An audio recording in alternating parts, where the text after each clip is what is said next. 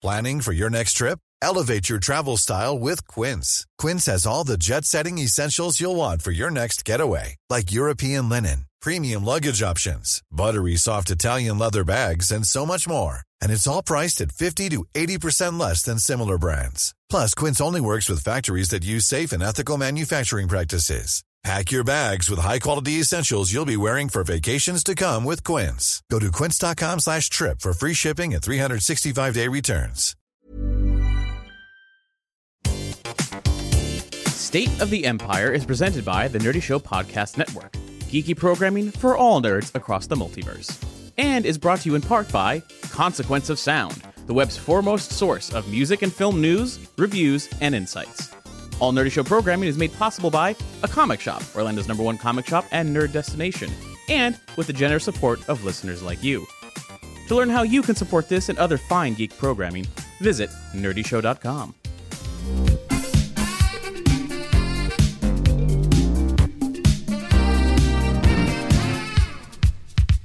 Welcome to State of the Empire, Nerdy Show's Star Wars speculation podcast, where we look for news in Alderaan places. Hi, I'm Cap. Hey, I'm Doug. Hey, I'm Matt.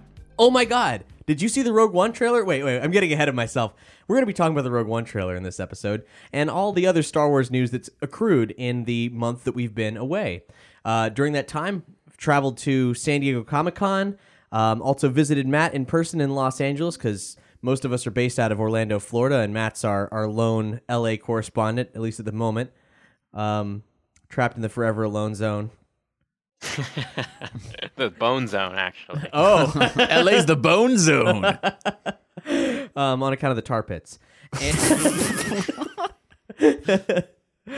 and um, and we had some adventures there. So if you're not familiar with the show and the format, we speculate deep in all the news and rumors about Star Wars.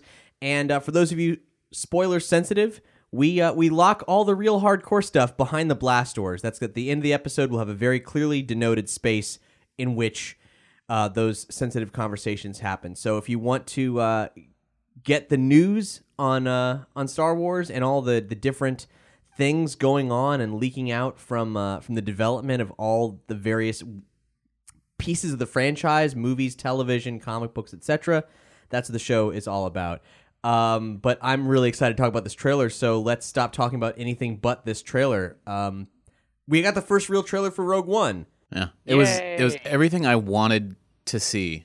Like some character moments, get to see all the people, get a little tease at the end, a little little Dark Lord kind of thing, a little I- half half know, breath. to- I- I just want to throw out the only thing I didn't like was that tease. I didn't think it was worth what they threw in there wasn't worth showing. It was so silly. It wasn't very intimidating. It was just the tip. You want the whole thing. No, I, I don't want the whole thing. I just want something. bet this movie gives great more helmet. cinematically pleasing than that particular shot. Yeah, it was a weird. It's a weird shot. Like if you haven't seen it, you should definitely check out the trailer, um, because it Rogue all the promotional material for Rogue One so far has been very uh, exciting, very well shot, and this first real trailer, something more than the teasers that we've been getting, was it was absolutely marvelous. Except that the one bloop Darth Vader's in it shot was like so I think awkward and underwhelming. I think i they had to make it obviously Darth Vader. Like even the dumb layman who doesn't really know that this is, you know, that this is a Star. Wait, this is a Star Wars movie. Like they have to put a Star Wars story, otherwise you wouldn't know, kind of thing. You know, um, I think that particular shot was for them because uh, the Comic Con leaked teaser had a more what what would you say ambiguous or Wait, less less ambiguous. Do you mean the Star Wars Celebration? Sorry, yeah, celebration. Sorry, sorry, that's what I meant. The Star Wars celebration teaser had uh, a shot of Vader at the end, but it was like a reflection of Vader, like in a in a table or in the But floor. it was a better shot. Yeah, it's a, but and, and that people lost their minds because that was all you really needed. But this was a little more on the nose because they had to, you know, make sure all the But it's it's You know. just not the on the on the on the noseness that bothers me. It's it's the flow with the rest of the trailer. It didn't it didn't feel like your typical like post title the film stinger. Like Hmm. it was really really added on poorly. Like just from a, a like it doesn't fit. It was kind of like the equivalent of Tyler Durden splicing in a single frame of porn. Actually, they probably should have just put him in the like one frame in the middle of the trailer. That probably would have worked better. It Would have gone viral. People like, oh my god, the one thing you didn't see in this trailer. Like all these stupid clickbait articles after it. Oh, I should also mention this is um, it's a great time for us to have something of real substance like this trailer to discuss, and not just all the the the, the weird, misty news and rumors that we usually dig through. Uh, this is our 25th episode. Oh wow! Oh, Happy 25th, anniversary, everyone. guys. Yeah. we've been we've been doing this show since days, moments after The announcement. the the announcement that uh, Lucasfilm bought or Disney bought Lucasfilm. We've already passed the anniversary like twice now, haven't we? Yeah. But uh, you know, now we're we're coming out at least once a month, if not twice a month, when we can uh, when we can manage, and when the news when the news ensures that they, they give us enough meat that we can make a hamburger out of that meat. Bantha Burger. yeah, that is that's better. Thank you for thank you for improving that. um, so out of the shots here that we saw in this trailer, gosh, there's a lot to take in. We're finally seeing new locales. We're finally seeing more than just that the beach scenes. Um, there's all, the sh- the shots with with starships in it were just incredible. Yeah. In in atmosphere, in space, even the shot of the star destroyer, which we've seen several different versions of, um, like in the orbit of of the under construction Death Star, it it has it's so vivid and it's so clean. You think that's a brand new star destroyer. It looks just as craggy as ever, but there's just something something really threatening about about how real it looks. Um, Coming out of the shadow of the dish and everything. Yeah. Yeah. Good stuff. um, X-wings in some kind of canyon run in the mist. Some ship escaping a huge sandstorm or a dust storm of some kind. Yeah, And- that looked thrilling as hell, didn't it? Holy shit, it did. And um, like, when was the last? that I, I we see stuff like that in Rebels, we don't ever see stuff like that in a Star Wars movie. You know? Yeah, I'm just really looking forward to all the stuff they're going to throw at us. Like I'm waiting to see some of the curveballs and stuff. And, and I mean also the hints that maybe we're seeing something that either it's a planet with multiple biomes or we're looking at multiple planets now. So far, at least multiple planets. Yeah. Um, because I believe the planet that we're seeing the most of uh, in the trailer is actually this new planet that they announced in an Entertainment Weekly article called Jedha. Um, and here's its entire entry from the Star Wars databank. A small desert moon frosted by a permanent winter. Jedha is home to one of the first civilizations to explore the nature of the Force.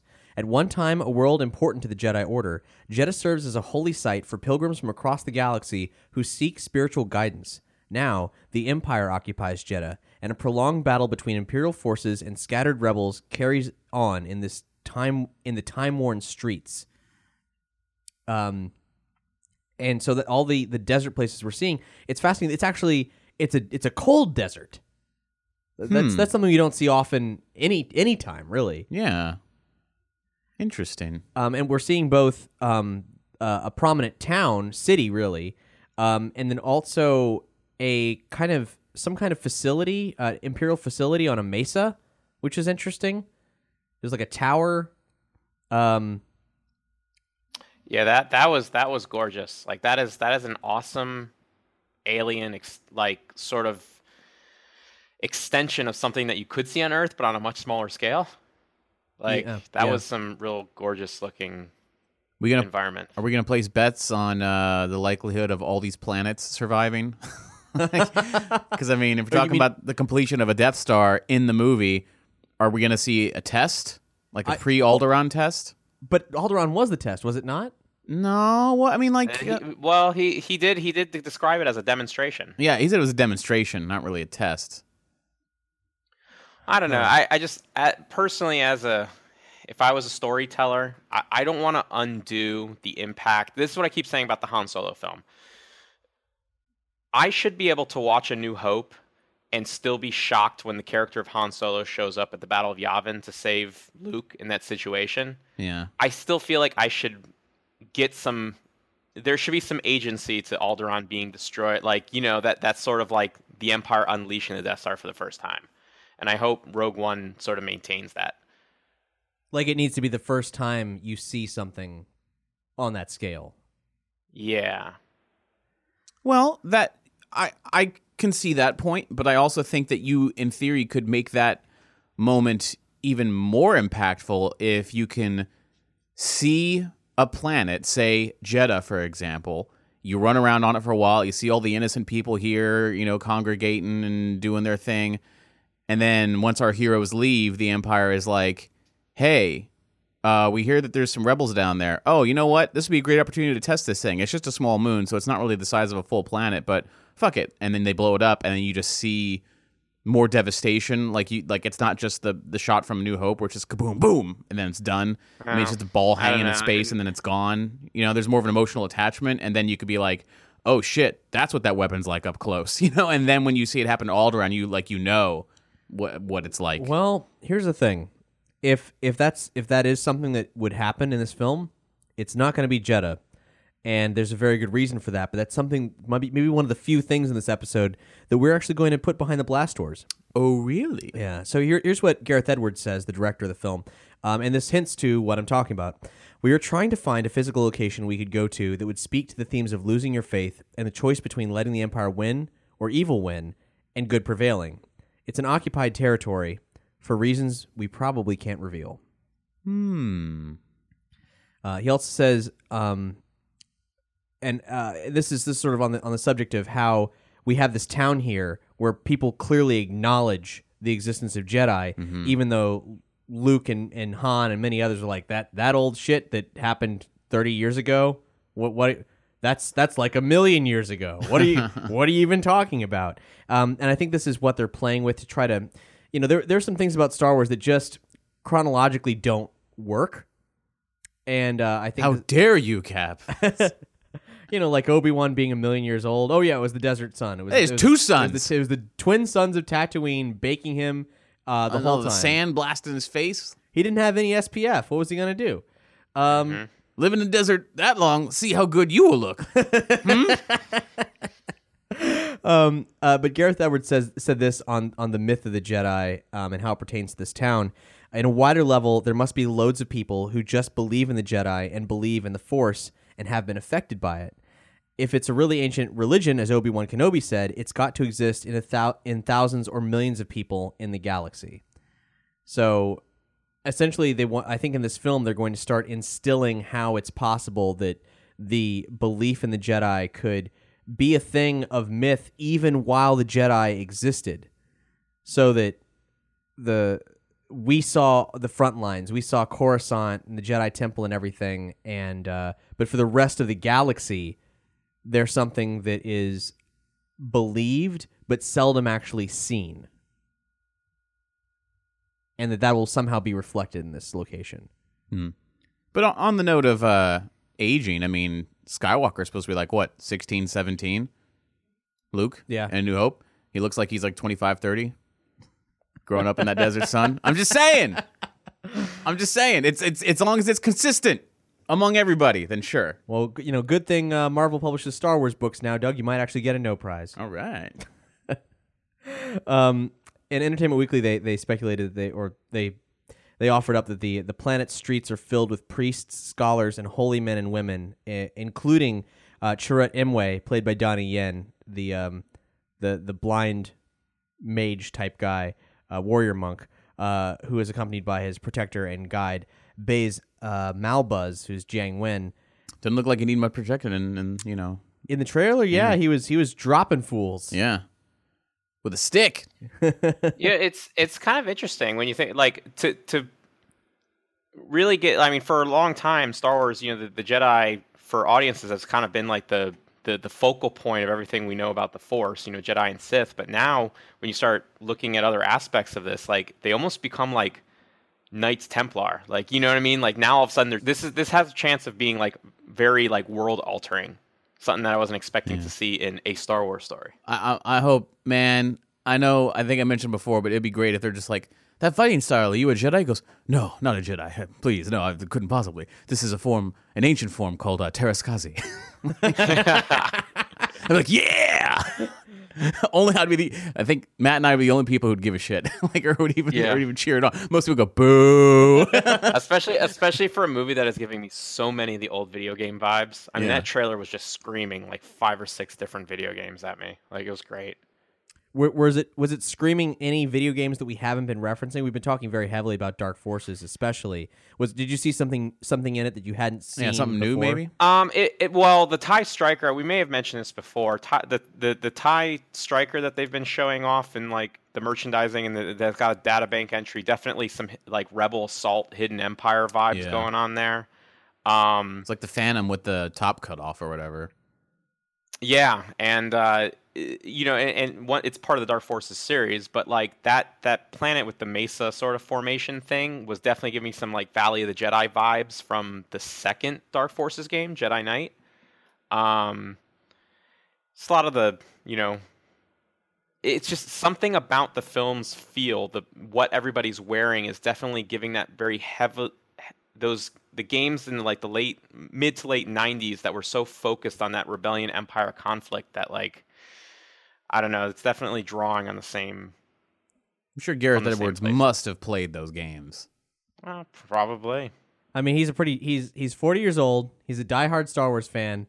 Um, Yeah, you tell me this guy didn't play Dark Forces and when these it came out. these games Yeah. are irrefutably an adaptation Yeah. of Dark Forces. So, or Yeah, the, and the, I the, think- the film. Yeah. i think it's time that they start you know they don't have to directly embrace that but it seems to be a general like i don't know that that seems to be a counterintuitive idea that they shouldn't be drawing on but those those games are like 20 or more years old now. Like it's or, or close to 20 anyway. And like that is when it gets into like prime like adaptation and like drawing on things that influenced you as a child. And like I, yeah i want to see some great rogue one fan art that like puts these guys in like the old Rebel Assault like cover poses you know of the video games. And like that i mean just like keep that sort of 90s kenner era going like that that's what's so awesome about this movie Yeah, it does have. I mean, I when when I saw this trailer, I I felt like I'd seen a Star Wars trailer, a new Star Wars trailer for the first time. Mhm. Like, um, more than Force Awakens, more than the prequels. It screamed, "This is a Star Wars movie," and it wasn't even just the iconography of a Star Destroyer or a Tie Fighter. It was the just the, the look of it and The it- scrappiness. Th- yeah, And, and and then also combined with the fact that it was an it wasn't just that I it was a Star Wars trailer. It was a trailer for a new Star Wars movie. It embraced so much of what I, what I visually understand as Star Wars, while showing me things that I've never seen before. Not in Force Awakens, not in the prequels.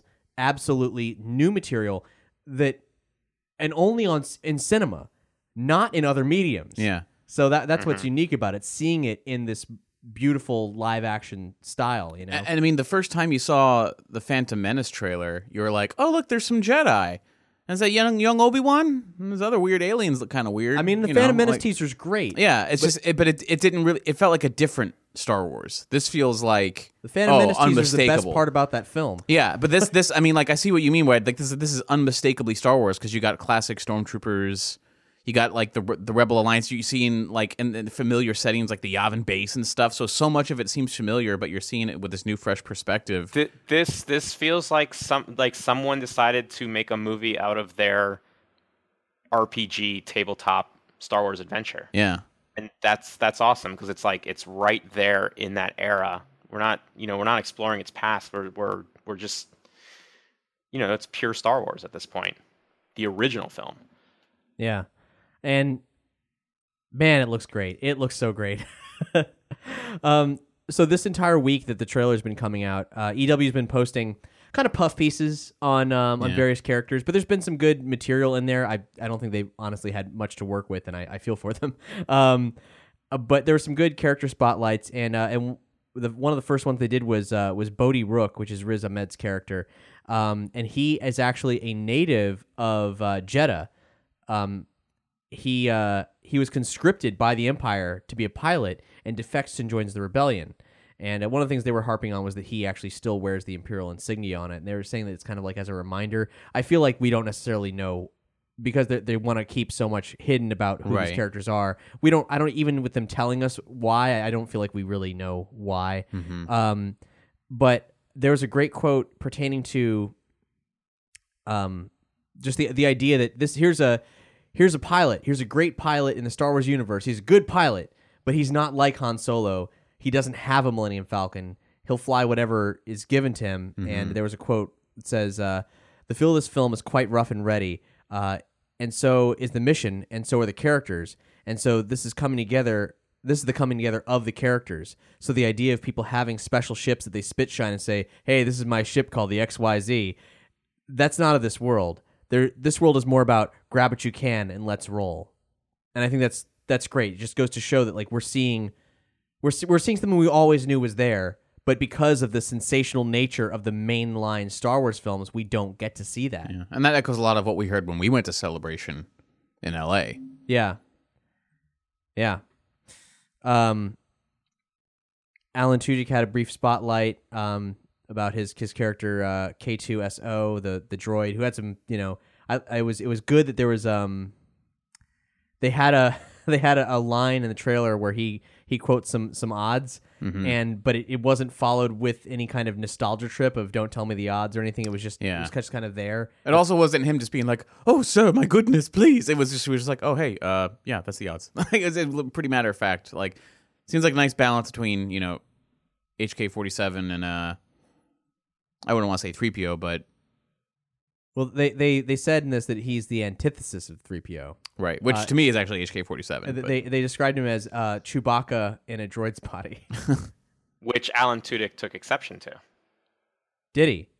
Yeah, towards the end of the article, he actually heard that's what Gareth Edwards referred to him as, and he thought that that was a crazy comparison.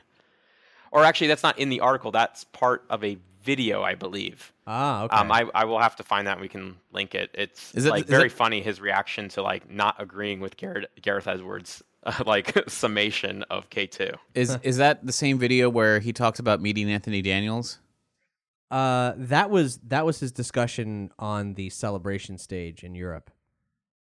I don't know if that was the same thing or not, but that's definitely where he talked about meeting Anthony Daniels and Anthony Daniels uh, giving him some serious shit for uh, yeah, yeah. Well, not serious shit, but just giving him a little playful shit. Yeah, Yeah. for uh, for not being locked inside of a suit. Though, admittedly, um, Tudyk did film on stilts the whole time. Oh, that's cool.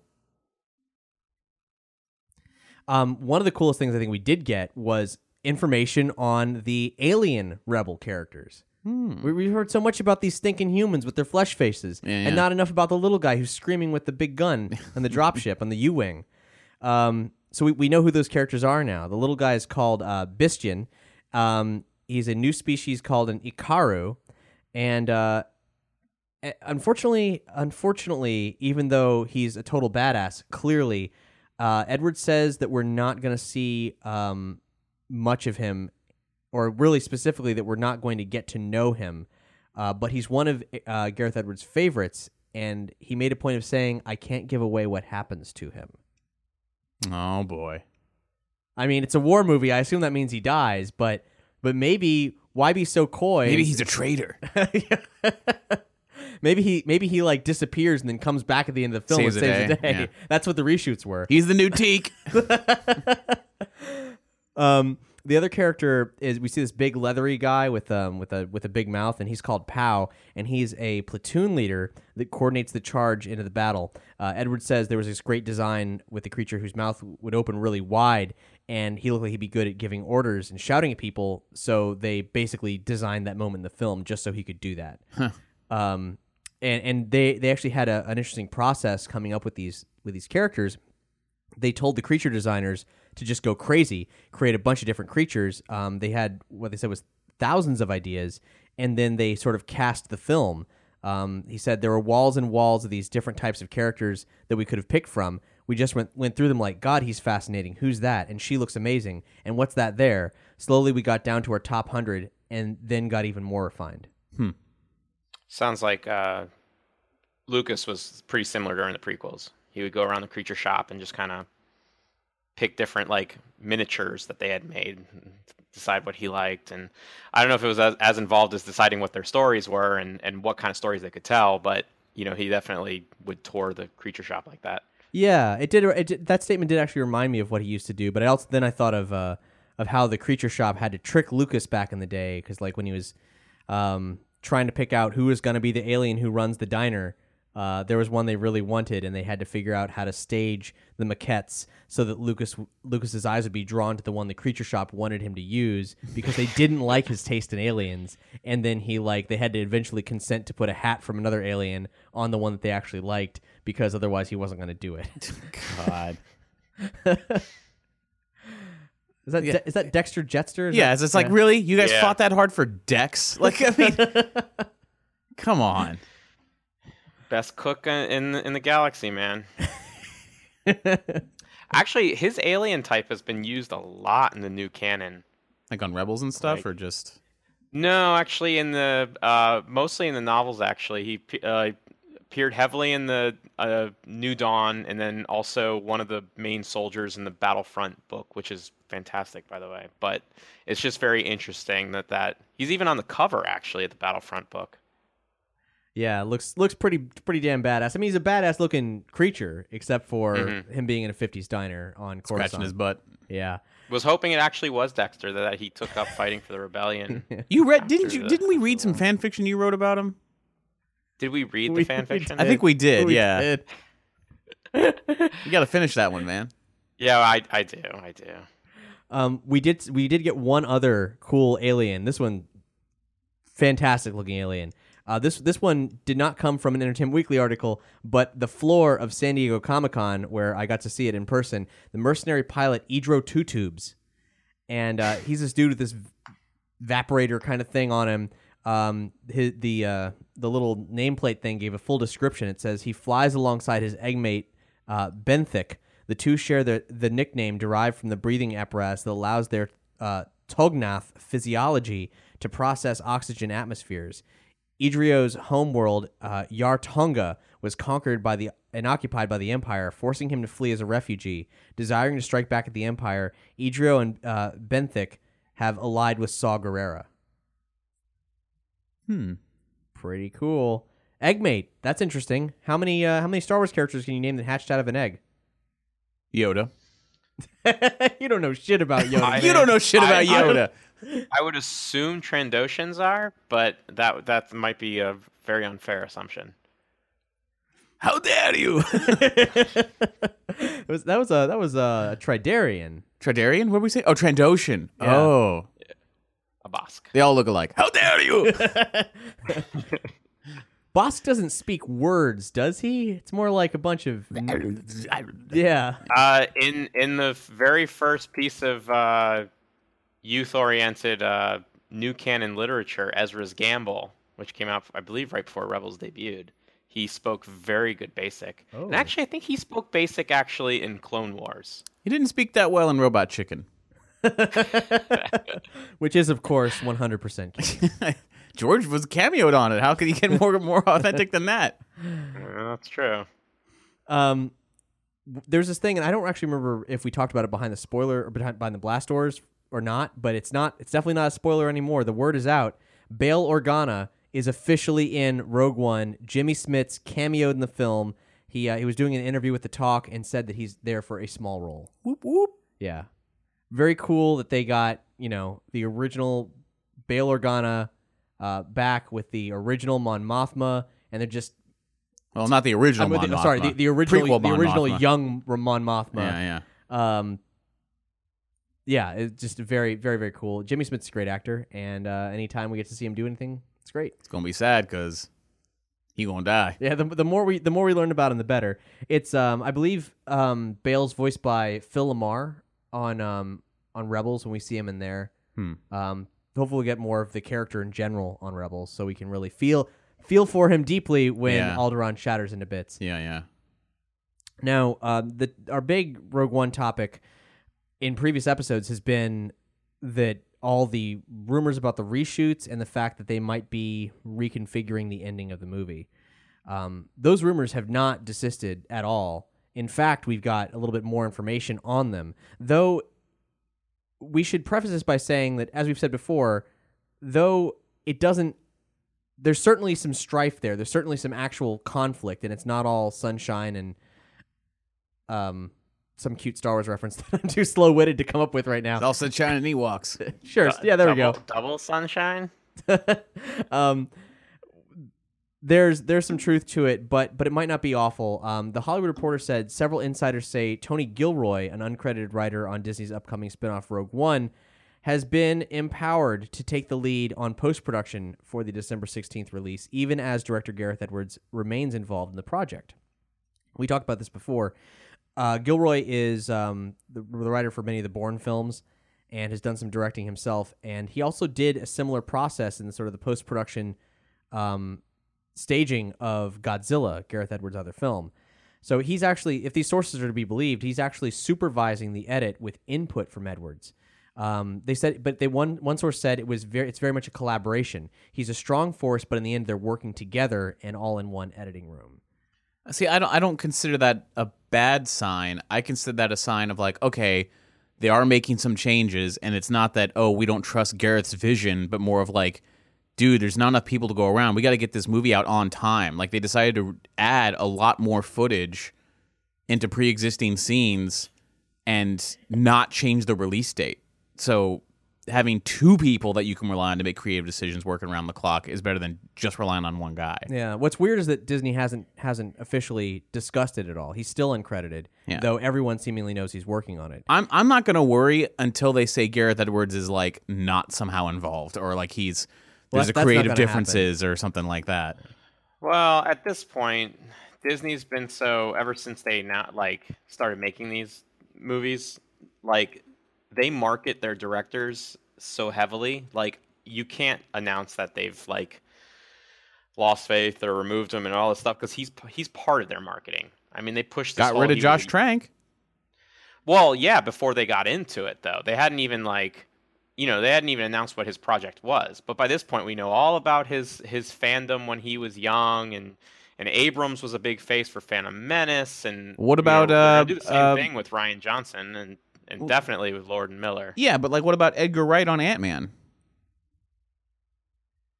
That was a long discussed project, but they didn't have Edgar Wright actively um, in a promotional cycle. I mean, it is late in the game, sure, but I mean, I honestly like the, the weird thing about this is I think this is an opportunity for them to discuss the the collaborative process that these two friends probably because they work together have and and they haven't and that's the odd part about it because they've sort of I, I believe I feel that they've handled um their the response to all the the fan freakouts about these uh, reported changes very poorly. I mean, it could just be as simple as, "Hey Gareth, we know that you're kind of under the gun, and uh, do you want to bring in anybody to help you? Who do you trust?" He goes, "I know just the guy." Yeah, Like that It- could it all, that's could all be it could be. simple, yeah. yeah. um, it is it's difficult to to to shine a, a very clear spotlight through all this murky.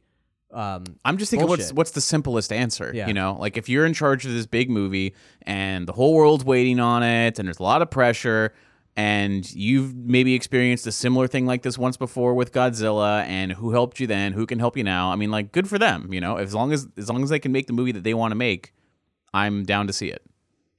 Yeah, and, and a lot of this is also just you know the.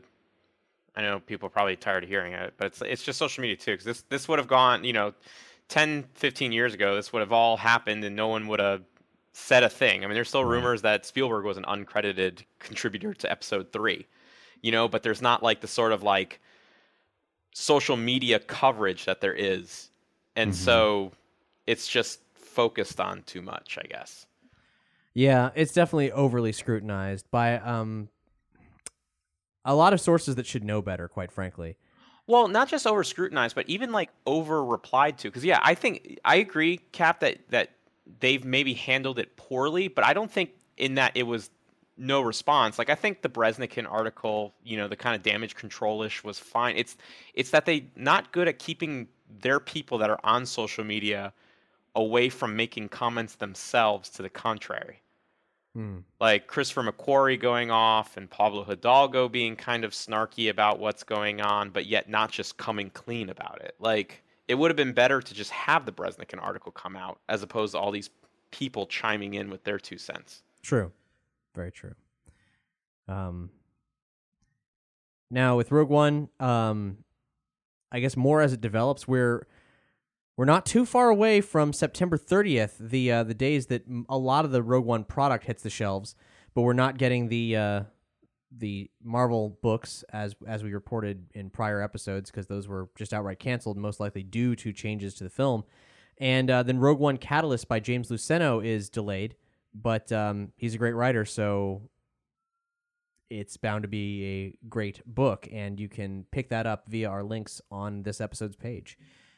Now, the other thing that's been getting a lot of information lately, um, which is kind of exciting, is the Han Solo solo film. Now, it's not a movie I want, but as as we've said in the past, it's a movie that has very much got my attention because I loved uh, Alden Ehrenreich in Hail Caesar so much that every day goes by and I get a little bit more excited for it. Yeah, I, I'm actually really looking forward to this movie now. After watching the Lord and Miller like filmography. So you've seen all their work now. Yes. All I've seen and is Lego all- Movie. It's all excellent. Like it really is all excellent. And and every photo that they've you know taken of uh they they they posted an Instagram photo of them studying the Millennium Falcon like technical guide. you know, like it's just I don't know. It's something. Once again, it's part of the whole marketing campaign of marketing that as the, all the directors as personalities. But like they have my favorite, and so far their movies catalog is my favorite of all the directors. And everything I hear about Ehrenreich is fantastic, and it just this has like really really good vibes all of a sudden. Um, I, I, I haven't seen all of their movies except for Lego Movie, and I haven't seen Hail Caesar. So I still, I'm not sitting here like arms folded, like impress me movie, but I'm just sort of like, I just can't, I'm just not excited. Like, I, I, I'm giving the movie all the benefit of the doubt, and I only have the best wishes for it. But I'm in that same camp of just like, well, you know, I kind of don't really want to know Han Solo before I see him in A New Hope. Uh, otherwise, like, what are you going to tell me about him? You know what I mean? Like, like what, what, what, what are you going to give me that's going to inform anything about that or make that better? And I think if- a lot. I think a lot of the focus has been on the fact that it's a Han Solo movie, which obviously makes sense, and and people are worried about the way his character will be treated, understandably. But the way I see it now is the prequels gave me like whether it was the movies themselves or just the era, like my fill of Jedi-ness, which is one aspect that I love of Star Wars. And now it looks like Rogue One is going to give me the the military movie of Star Wars that I've always kind of wanted and there's the scum and villainy aspect, the the Jawas and the bounty hunters and Mos Eisley and all that that that real scum aspect of Star Wars that I've never seen on film, and I think the Han Solo movie it could be that. So I just really want that sort of like that's what I think it could be. I'm not focusing as much on the on the Han Solo character as much anymore, even though I still think obviously that's going to be like 80% of what makes the movie good. Mhm.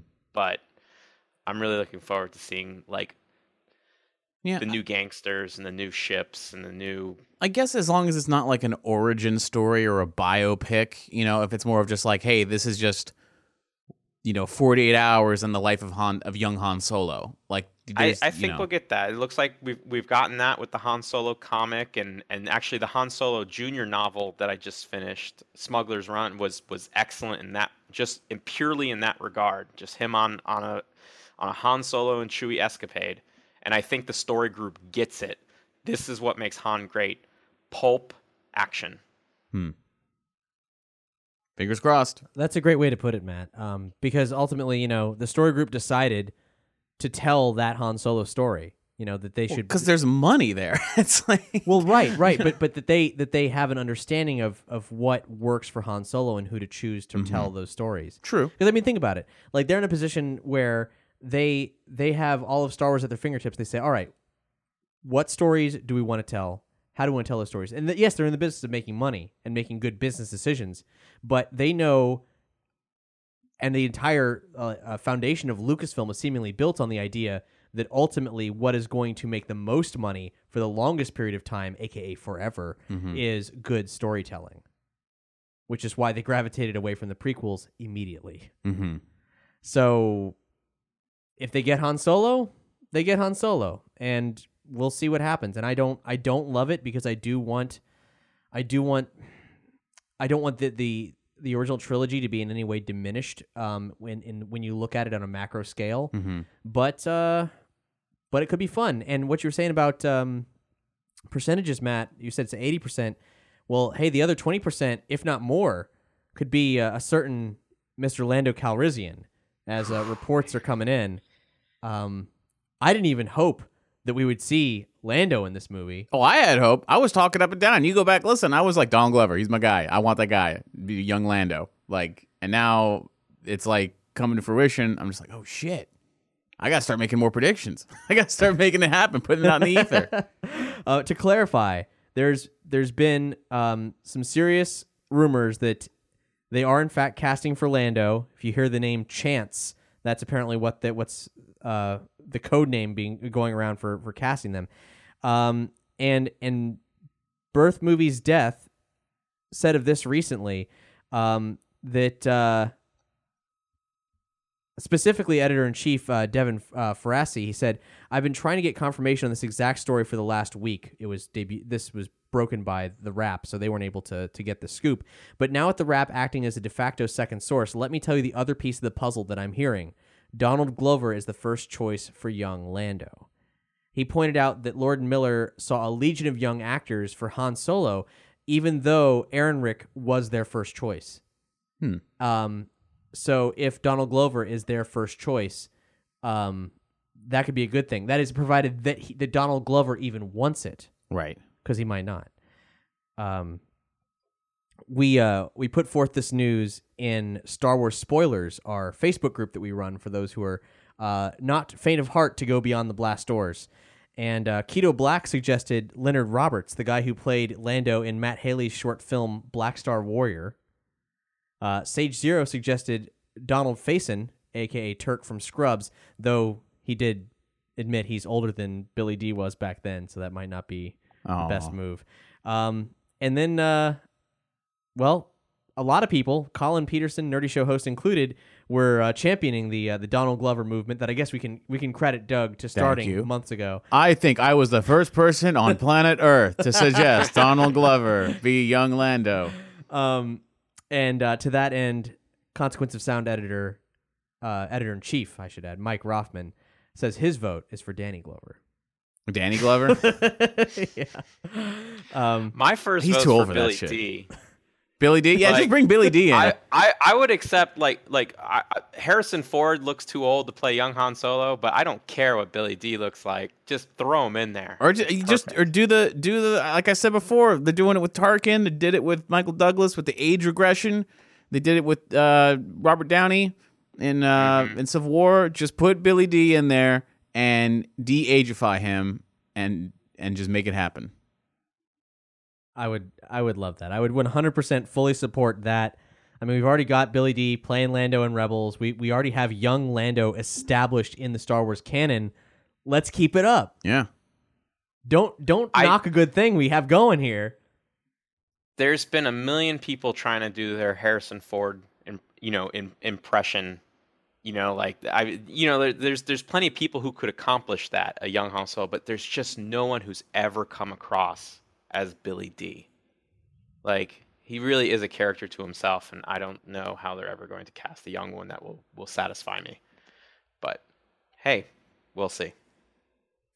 We will see, and we might see um we might see it a lot, and and here's why. We for a while now we've been hearing rumors about Han Solo being part of a trilogy of Han Solo films, and those rumors are starting to heat up because it's a lot more than fans murmuring. The New York Daily News uh, allegedly have a source who talked about the plans.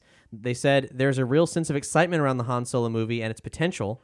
Given that Han's early adventures do not need to be tied to the Empire, it leaves storylines open for the opportunity to really give fans something different. They can explore new galaxies and crazy creatures and bring in a wide array of new characters. They feel that his character has the right potential to become a central figure in several movies. They're keeping things under wraps at the moment, but the deal is he is signed on for at least three movies. I worry about that. I mean, like, look what they did. Like we we already mentioned before, they're they're Captain Jack Sparrow in it. You know, like Jack Sparrow was the Han Solo of that first Pirates movie, and then they made him the focus, and it just was never as good. Like you, you get That- Han Solo. That's, that's a that's a strong argument. Han Solo was never meant to be a main character. You know, like he was always meant to be the thief with the heart of gold who was buddy buddy with the hero. The main hero of the story was always Luke Skywalker. You know what I mean? Like you're taking this side character and you're betting it all on that. You know, like It could also just be the, the kind of story they're telling. I, I just don't feel like the future Jack Sparrow stories didn't seem to be that much different than Black Pearl. And I, you know, I don't. They're not going to be telling a a New Hope story. Well, here's the thing. Like to say you're gonna make a Boba Fett movie, you're like, well, Doug, Boba Fett served even less of a purpose than Han Solo. So what the hell's you know? And I would say, yeah, he served such little purpose. There's nothing there. You you have everything in the world to expand upon. Han Solo, as a character written in a story, served a purpose.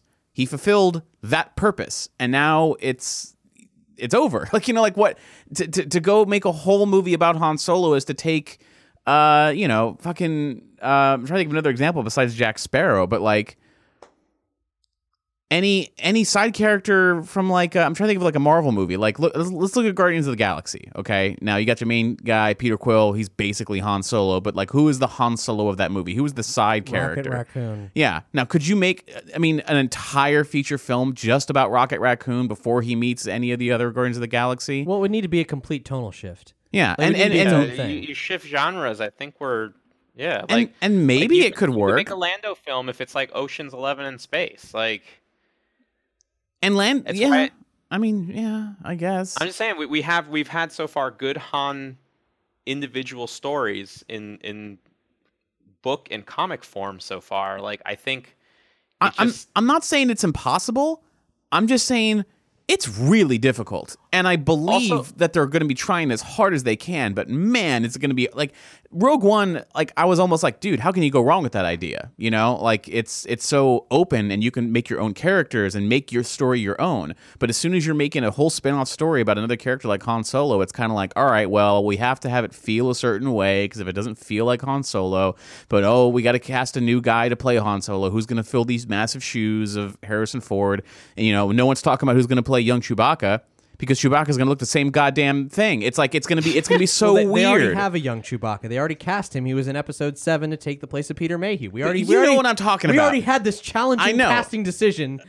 and, and and and and and Doug, like go watch the two Jump Street films and as we mentioned tonal shifts if they couldn't have picked better directors that are completely self-aware of what genre conventions are and how both to poke fun at them and and like to circumvent them and to to utilize them effectively for comedic purposes like they're they're aware of of approaching something with a new eye but at the same time something that's well established Yeah. like it's and I don't I don't mean to sound like I don't mean to sound like oh it's in, like it'll never happen. I'm just saying it's got to be tough, man. I would not envy those guys. I do not envy their job because I don't know what I would do.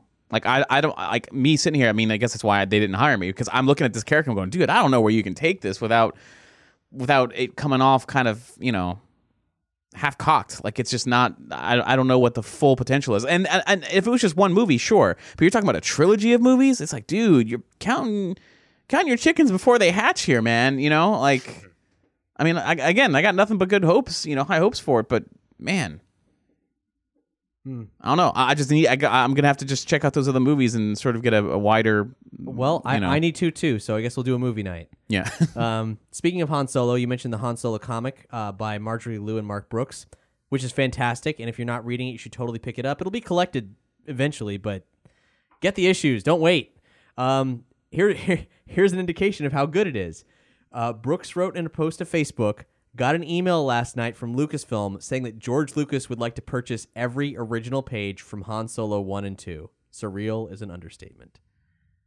So uh, that's that's fascinating. George Lucas digs the Han Solo comics so much he bought all the art. he also wore a Han shot first T-shirt on the set of Kingdom of the Crystal Skull. He's a, Uncle George is real wacky. I, my my hope is that he actually bought it for his uh, museum dedicated to storytelling that's opening in Chicago. Oh, that'd be cool. That's just a theory. I don't know. Yeah. Maybe he wants to to line an entire hallway with with Han Solo pages or a Hmm. bathroom. You know, he can do whatever he wants. No, I, I just need some new toilet paper, and I, you know, I hate Han Solo. and so- I hate Han Solo. it's just to hear George say I hate Han Solo is like No, Episode 8. Not much to report there, except that filming wrapped on July 22nd after five months of shooting. And we won't get to see it until December 15th, 2017. My heart is breaking. However, let me just say though, like, how great is it that we're not waiting three years between movies? And I Yeah. don't mean just the episodes. Just like, how great is it? We had a movie like eight months ago, and now we're gonna have another one in four months. it's pretty crazy. Mm. Man, truly, truly wonderful time to be alive. Now, here's the weird thing. We do have news for episode 7. Coming October 31st in the UK and other parts of Europe and November 15th in North America.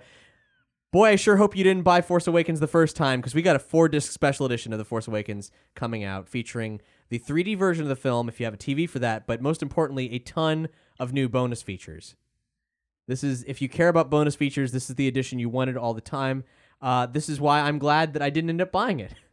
Now, when you get this version, and there's four Blu-rays, and they still don't have room for Constable Zuvio, will you then realize that it was all BS? Hold on a second, Doug. Here's here's the features. Audio commentary with J.J. Abrams.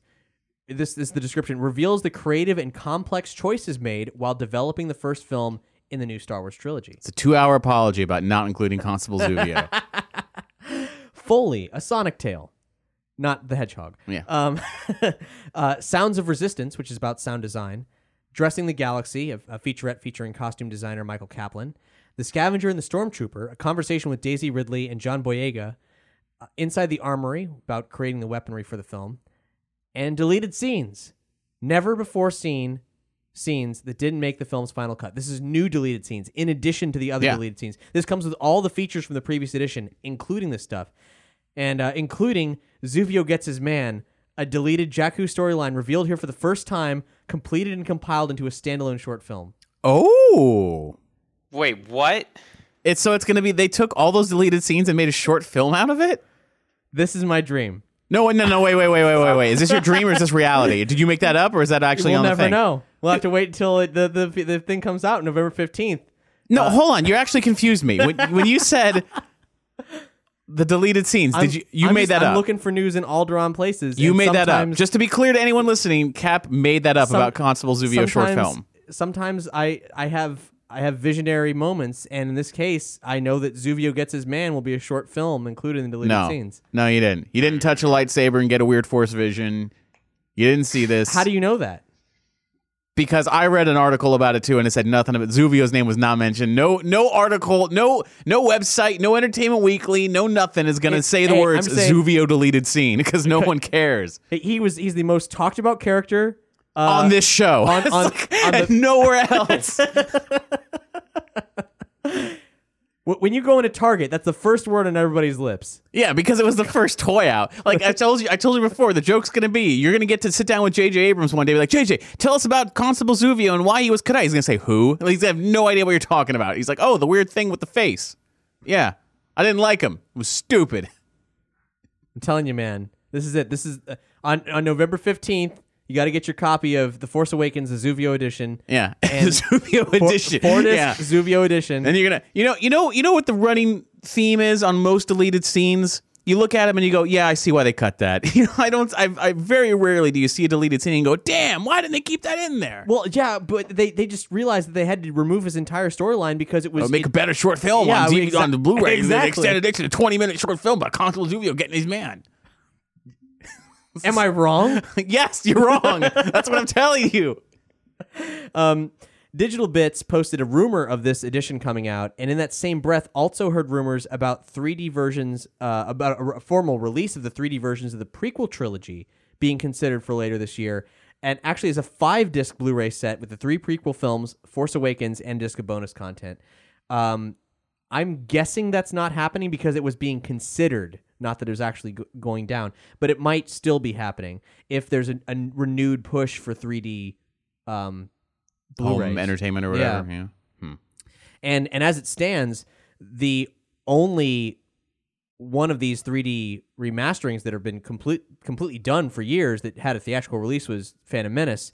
Um, the other two films have been only shown at Star Wars celebrations, so they're pretty coveted. They're pretty rare. Supposedly, a, a New Hope was was uh, behind closed doors, uh, shown off. Really, Yes, That was actually before Phantom Menace 3D came out. Yeah, I remember they were talking about certain scenes were shown off, but as, uh, I don't know about was it the whole movie?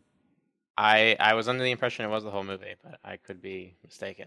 Yeah, I mean, I, do, I mean, I'm talking way back. I remember them saying specific scenes, like the scene where, oh yeah, yeah, you know, I, I like recall that, especially the yeah, opening. exactly, Like, and then and um and when Luke's trying the lightsaber the first time with Obi Wan, like definitely a handful of those scenes I remember them talking about, but I don't I don't remember them saying that they actually went and did the whole movie because I know the plan was they were going to do all the prequels in 3D and then do the originals. they really just went about that in the wrong order. Yeah, Actually, though, to be completely honest, I saw Phantom Menace 3D in theaters, and I thought the 3D work was not good. Uh, Oh. so to be quite honest, um, I I don't care if they release those in 3D. And I, I've actually I've heard that that's the consensus, but that the others were im- much improved. Uh, Attack of the Clones: Revenge of the Sith. Yeah, Um, Gotcha. but Which I I could see. It it's 3D is a weird thing when it's not actually filmed in 3D because it, it it depends a lot on the way it, it was filmed in 2D to see if there's art there's enough to get that pop out. as far as I'm concerned, unless it was shot specifically for that or was a, a digital like a, a CGI film, it's a novelty. Now, granted, those films are practically CGI films, so maybe that's why they play better. I don't know. Uh, now, episode nine, we don't have any news for it, but we did do a little bit of research. Previously, the only way we've been able to judge the work of director Colin Trevorrow was Jurassic World, which we felt was unfair because it was a big blockbuster. It was his first big blockbuster, his second f- major film, um, and maybe you know the work wasn't indicative of what he could actually do. So we thought the best way to judge his skill was to watch the indie film, which everyone has been praising, from Kathleen Kennedy to Steven Spielberg, "Safety Not Guaranteed." Now, Matt, I've been doing a lot of talking, so I maybe we both we both watch it together. I'll chime in, but maybe uh, how, what, what were you, what was your reaction to Safety Not Guaranteed? Um, I like some of the performances, um, particularly um, Jake Johnson, uh, who was playing a different character than I'm, I'm used to him playing in the movie. Who was his the kind of the, the leader of the B plot in that movie. I don't want to spoil anything for those who haven't seen it, but I'm just gonna say overall, as far as Colin Trevorrow is concerned, nothing about this movie screamed a director that like like there's some interesting things as far as like what the story was trying to do, but that that was more in the writing than the directing. Nothing about this movie in particular like I don't know, Cap, I mean, maybe you can kind of help me capture what I'm trying to convey, but like It was very bland. It was a very bland, very indie movie. Um, the plot is it's about a an ad in a newspaper that's for a guy looking for a partner to time travel with, and a bunch of journalists go out to uh, try to get the story on him, and a woman ends up um, acting as like pretending to be interested in that and gets involved with him romantically. yeah, and it turns out she's a little bit weird, he's a little bit weird. So they bond over that aspect. Like it's it's very indie. Yeah. I mean, this could have been like And what's funny is this is it's Nick not and Nora do time travel. they really could be. and Like and this story is not even unique. It was already done with with other Colin Trevorrow film alumni, Vincent D'Onofrio, in Happy Accidents. Which, if you're looking for a romantic dramedy about um about a, ma- a person who may or may not be a time traveler, then you should see Happy Accidents. It's amazing. It's a fantastic film, and Safety Not Guaranteed is the humdrum, boring version of it. And I mean, universally, this movie was like, I mean, like critically just like praised beyond belief.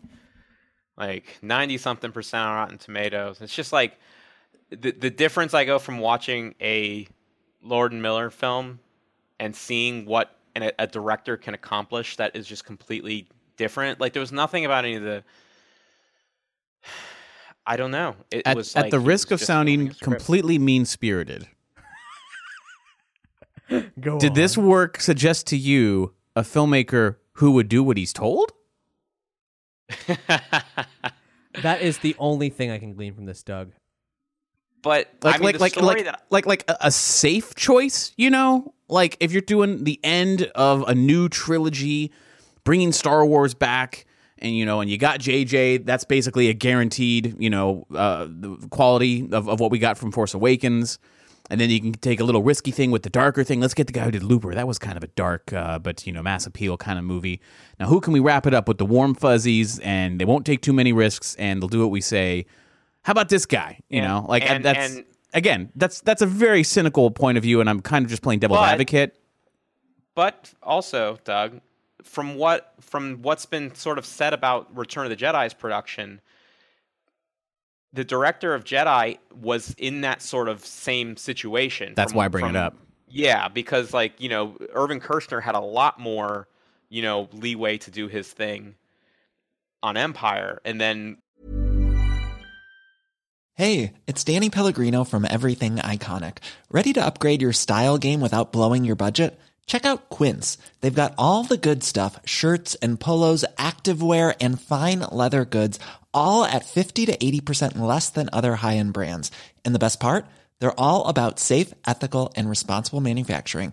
Get that luxury vibe without the luxury price tag. Hit up quince.com slash upgrade for free shipping and 365 day returns on your next order. That's quince.com slash upgrade. Hold up. What was that? Boring. No flavor. That was as bad as those leftovers you ate all week. Keke Palmer here, and it's time to say hello to something fresh and guilt-free. Hello Fresh. Jazz up dinner with pecan-crusted chicken or garlic butter shrimp scampi. Now that's music to my mouth. Hello Fresh. Let's get this dinner party started. Discover all the delicious possibilities at hellofresh.com. Lucas sort of like essentially ghost directed while sim- simultaneously producing the film. Mm-hmm. Now, devil's advocate on this situation was I, I went to a panel on Jurassic World, and at that panel they discussed that he was hired based on bas- uh, like Kathleen Kennedy suggesting to like Frank Marshall like oh you've got to see this movie and then it was presented to Spielberg and Spielberg was like yeah get me that guy. I don't think they watched that movie and said you know what? This guy looks like he's malleable. Like I you know like maybe that story is just like well this guy's got a good something in the repertoire that like people liked or critics liked and then we can say that was why we hired him when in reality there was an interview and there was these things and of course Trevor was on the stage while they were telling the story. So you know and, and Spielberg has that history that supposedly that's how Vince Vaughn was casted in Lost World was he saw him in Swingers and was just like, "That's the guy I want for this role in Lost World," and that like catapulted his career. So that happens. And uh, and what's her name from Lost World? Uh, the daughter, Malcolm's daughter. He saw her in Little Princess and was like, "I want her." I did not realize that. Yeah. So yeah, I mean, basically, like, there's that history. So I don't think they they saw Safety Not Guaranteed and thought, "Oh, this guy looks like somebody that we can push around for a third movie." But you know, I just it just it's really surprising because like now he's now I've seen he's got two films feature length to like his credit, and both of them have been well reviewed and, and well seen for the level in which they were released. Well, like, you I- know, indie film and, and blockbuster, and Right. and now it's gonna be episode nine, And and, with- it's gonna do really well. Well, with, with Rian Johnson, is it Ryan or Rain? I always I, I, I want to get his name right. I believe it's. I usually just say it quickly so I, I'm not mispronouncing. Ryan mispronouncing. Johnson. with Rian Johnson. Uh, Yeah. with with with with Rian Johnson, I didn't really care for Looper that much, but I believe the guy has an eye. Like I believe the guy can make decisions and can move forward with the story and really, you know, really see it to the end. You know, see a vision to the end. Um, but granted, to be completely fair, I've only seen Jurassic World, and that's the only that's the only thing of Colin Trevorrow's that I've seen, and I have hours to talk about with that, but it's not that favorable. Like, I don't know. I mean, he's probably a really great guy. You know, like I actually heard an interview of uh, with Colin Trevorrow on a on a Jurassic Park podcast, very similar to sort of State of the Empire, but it's all Jurassic Park stuff. And he seemed genuinely like super excited, and he really seemed to know the original movies, and and was like, you know, anything you could possibly want possibly want for. Uh, he was everything you could possibly want in a director for a Jurassic Park movie. But I, and that's what I held out hope until you know I started seeing the teaser and the trailer, and I'm like, all right, well, this ain't quite what it, what I thought it was going to be. But then uh, even going into the movie, I thought, okay, I'll give it a fair shake. But you know, when it was over, I saw a lot of flaws and I saw an incomplete film. So I don't know, man. Uh, Yeah, who is he? That's my main question. Who is this guy? I Yeah. feel like I don't know. Like, I what- still don't know. I what's- tried what's to the- find out. I still don't know. yeah. What What's the thing that you that you point to and say this is why this guy did Star Wars? Like you can look at Gareth Edwards and be like, you know what, Godzilla. That's why he got Like, Star Wars. I'm- wait, Maybe we just got to see what happens. Maybe this could be Well- the thing that knocks it out of the park. You know? Be- benefit benefit of the doubt is he didn't write either of those movies, Jurassic World or or Safety Not Guaranteed. Now, the guy who wrote Safety Not Guaranteed and is also one of the writers on Jurassic World is coming into episode 9 and working on the script with Rian Johnson.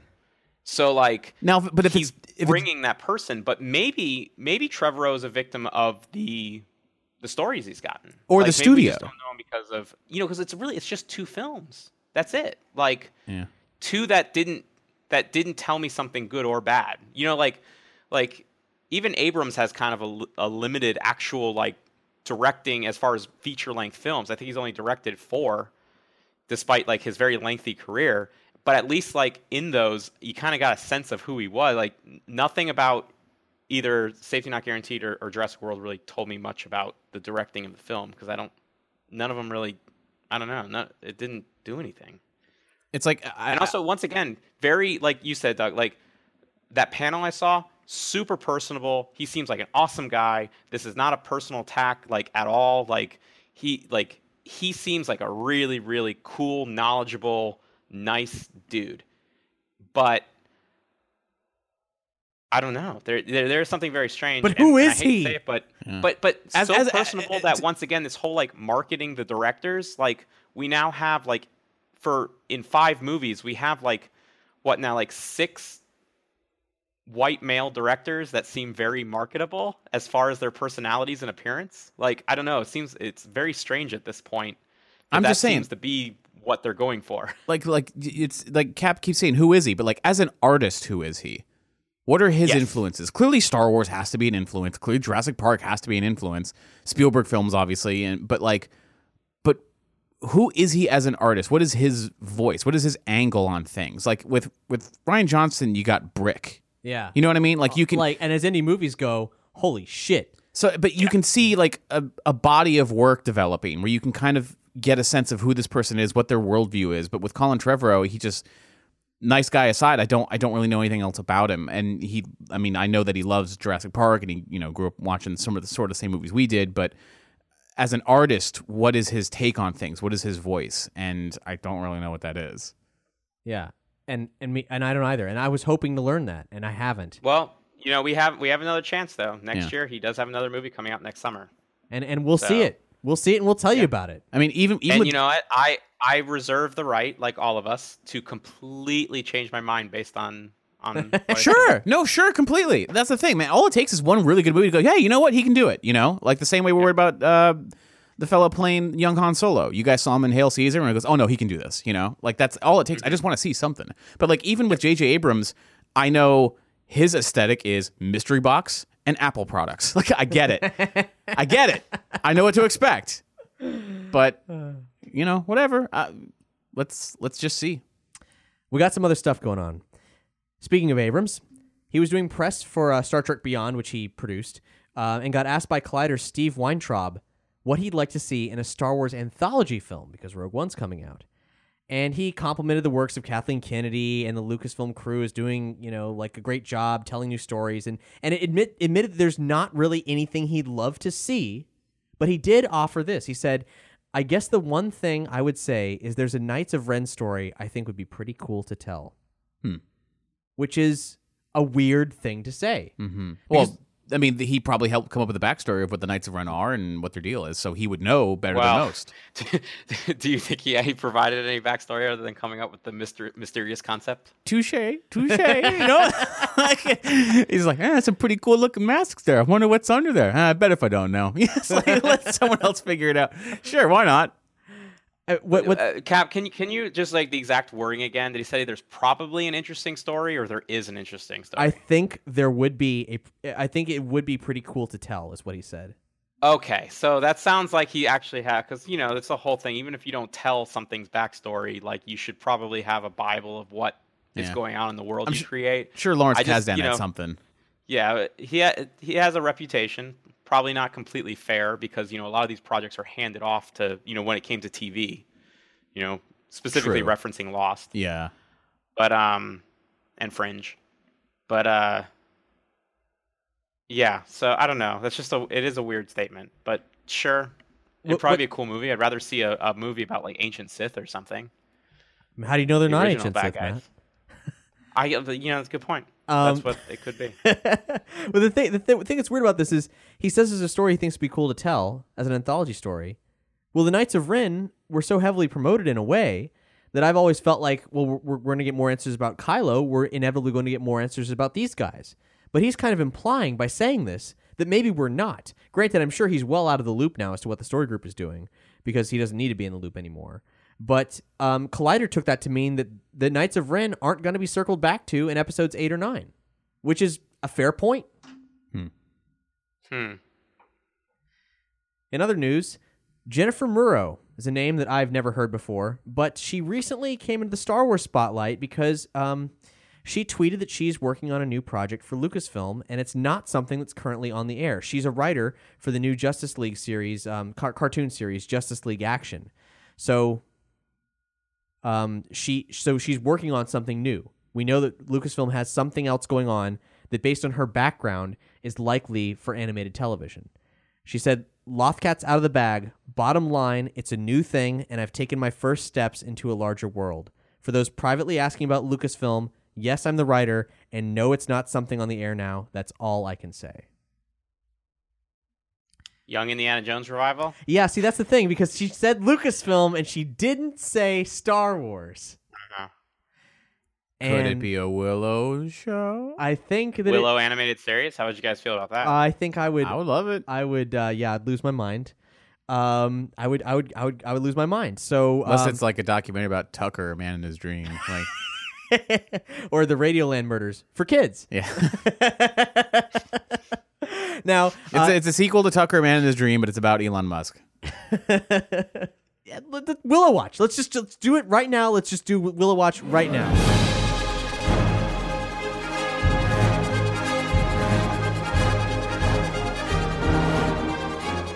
Willow. Welcome to Willow Watch, our segment where we talk about all of our collective findings on the world of George Lucas and Ron Howard and Bob Dolman's fantasy epic Willow, and uh, are us perpetually searching for signs of a sequel or continuation of some kind. Now, we mentioned that I uh, I went on a trip to San Diego Comic Con and then also showed up in L.A. and hung out with Matt for a while. Well, Matt and I we we did some hanging out uh, with someone else as well. We we had dinner with Bob Dolman, which was a lovely, lovely time. hmm Which made me total jelly. Toast jelly. We, we were all very sorry you couldn't be there, Doug. Yeah. Now, following this wonderful evening of, of stories and, and friendship, uh, Bob started sending me emails where he's he's been he's been digging up his notebooks from when he was uh, when he was writing Willow, inspired by our discussions. Um, notebooks specifically from '86 and '87 during meetings with uh, Lucas and Ron Howard, and also his research on medieval cultures and myths. One of the things that uh, Bob found in his notes was uh, breakdowns of several movies that he was studying for Willow. He kind of mentioned this in the Willow Watch special we did, where we uh, we interviewed him at length. Uh, he watched Three Godfathers, My Darling Clementine, because uh, apparently Ron Howard loves John Ford, and uh, Lucas's Kurosawa contributions, Seven Samurai and Yojimbo. He also had a an amazing, amazing production meeting he recounted from Skywalker Ranch, where George Lucas told the line producer Nigel Wooll that he wants bears to play the Death Dogs in the film. They ended up being played by I think Dobermans in uh, in big rat costumes. Uh, Wooll said, "No, George, please, anything but bears. Bears don't run; they lumber, and they're horrible to work with. Have you considered monkeys?" And Lucas said, No monkeys. We had a terrible time with monkeys on Raiders. And then Wolf throws up his arms and says, He won't work with monkeys, but he'll work with bears. I love that.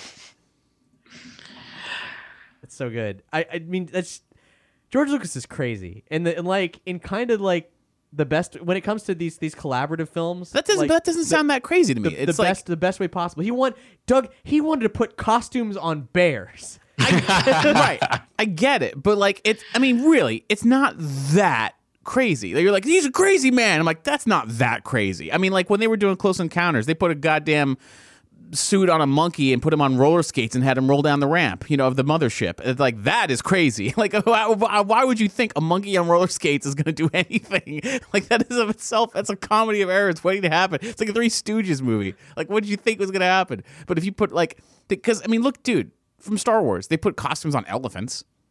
You know, elephants wore costumes in traditional Indian practices anyway. Like they, ele- elephants are, are mostly docile animals, but bears, bears are are they're bears. man. movie bears, not like we gotta capture a wild bear, trank it, drag it in, and throw a costume on it, like a trained bear. Bear, they're lo- they're low to the ground, but Yeah. also gigantic. Yeah. like Wooll was right. They they they lumber. That's Yeah. that's a crazy thing. It just imagine, if you will. I mean, if he could pull it off, it would be. But what I'm saying, what's amazing here is that Lucas's persistence of having a crazy idea and being like, "No, that's what we're doing." I mean, granted, it didn't end up happening, Right. And I think we're better for it, Right. But like, can you imagine? Can you imagine a bear that looked like a, a death dog charging through the woods? It sounds terrifying, and I think that's what he wanted. incredible just incredible I, I really look forward to, to what more treasures come from uh, these uh, these notebooks that bob's digging through now i actually found a, a thing online that i hadn't seen before this is a twitter conversation that occurred um, about a year ago august uh, 16th 2015 warwick davis said um, just in general to no one in particular i'm overwhelmed with all your lovely comments about willow thank you val kilmer and i were together recently and we often talk of a sequel and that was replied to by uh, someone called Danny the World, which is at uh, Comics Rock. Um, I believe he's a comics artist, but I can't. Um, I, I, I it has, has no information as to who he actually is on uh, on his page at all. He said he had three heart emojis and said, "I hope this happens someday." And he's a guy who talks a lot with Gerard Way, the frontman for My Chemical Romance, who's also uh, at this point increasingly better known as a major figure in comic books right now. Um, for those who, of you who aren't, aren't aware, uh, he's got an Eisner Award for his series Umbrella Academy, and recently DC Comics has given him his own imprint at DC to do crazy, weird, artsy stories um, with their most obscure characters. Uh, it's an imprint called Young Animal, and that's what he's concentrating on right now. Um, I will be at North Carolina Comic Con um, along with Gerard Way, potentially doing some panels with Gerard Way in uh, in November. So if you're in um, anywhere near Durham, North Carolina, or want to travel for a great small uh, comic book convention with some big talent, come out and see us there. Uh, I I'm definitely going to ask him about Willow because because I'm getting ahead of myself. Gerard Way replied to all, replied to Warwick Davis, Val Kilmer, and this this guy who may or may not be a comics artist, and said, "I would camp out for this." Well, who wouldn't? Who wouldn't is right, but I don't. I, I don't think Lucasfilm knows. You know, I, I I'm just hmm. saying. I, I want everybody to tweet to Gerard Way about Willow. I want everybody to tweet. You know, hashtag Willow, hashtag Willow Watch. I want. If you're listening to this and you love Willow, I know you're out there. Everybody I would talk to who's seen Willow, anyone who's seen Willow, loves Willow. And and I think that's an important thing. That Willow is it's so weird because everybody loves it, but it hasn't succumbed to the degrees of fan obsession that many other things have. Even though everybody universally loves it. And I'm not sure I'm not sure why. I'm kind of glad that it's it exists in its own weird bubble where we can dig into the history of Willow and discover so much surprising stuff. Um, but you know, it, it's there. We would love to see more Willow stories in a world filled with far too many uh, remakes and too much brand recognition dictating the the world of of of, of major motion pictures. And I still want to see more Willow. I don't care. Yeah. I want to see a comic book. I want to see a TV series. I want to see another movie. Whatever you got, whatever we can do, I want to see it. So um, hashtag Willow Watch. Let's make it happen. Let's keep the conversation going. Of course, you can find more uh, ways to interact with us about Willow on the State of the Empire Facebook page, which is also the Willow Watch Facebook page, and um, and and our respective uh, Nerdy Show Twitter handles, the Nerdy Show forums. But uh, just want to let everybody know in this in this moment of Willow here, let's keep it alive because we have allies everywhere. The fact that Gerard Way, who I saw give a panel to a, an audience of screaming teens who will buy every single weird adult story that he writes. Like these are kids who are consuming funky artwork because this cool rocker dude's telling them to. If he says, "Yo, Willow is where it's at," check out Willow. He doesn't talk like that. Yo, kids, Willow's where it's at. if he says that, they will watch it and they will love Willow. So I'm just saying, uh, we got allies out there. Mm-hmm. We got we got them where we don't expect him. The fact that Gerard Way loves Willow makes me. I was already like, I don't. I've never. I've never. I've never listened to My Chemical Romance. I I got the impression that they weren't for me. I've never checked them out, Mm-hmm. but I have read his comic books, and I am very excited about what for what he's about to debut with Young Animal coming in September, and.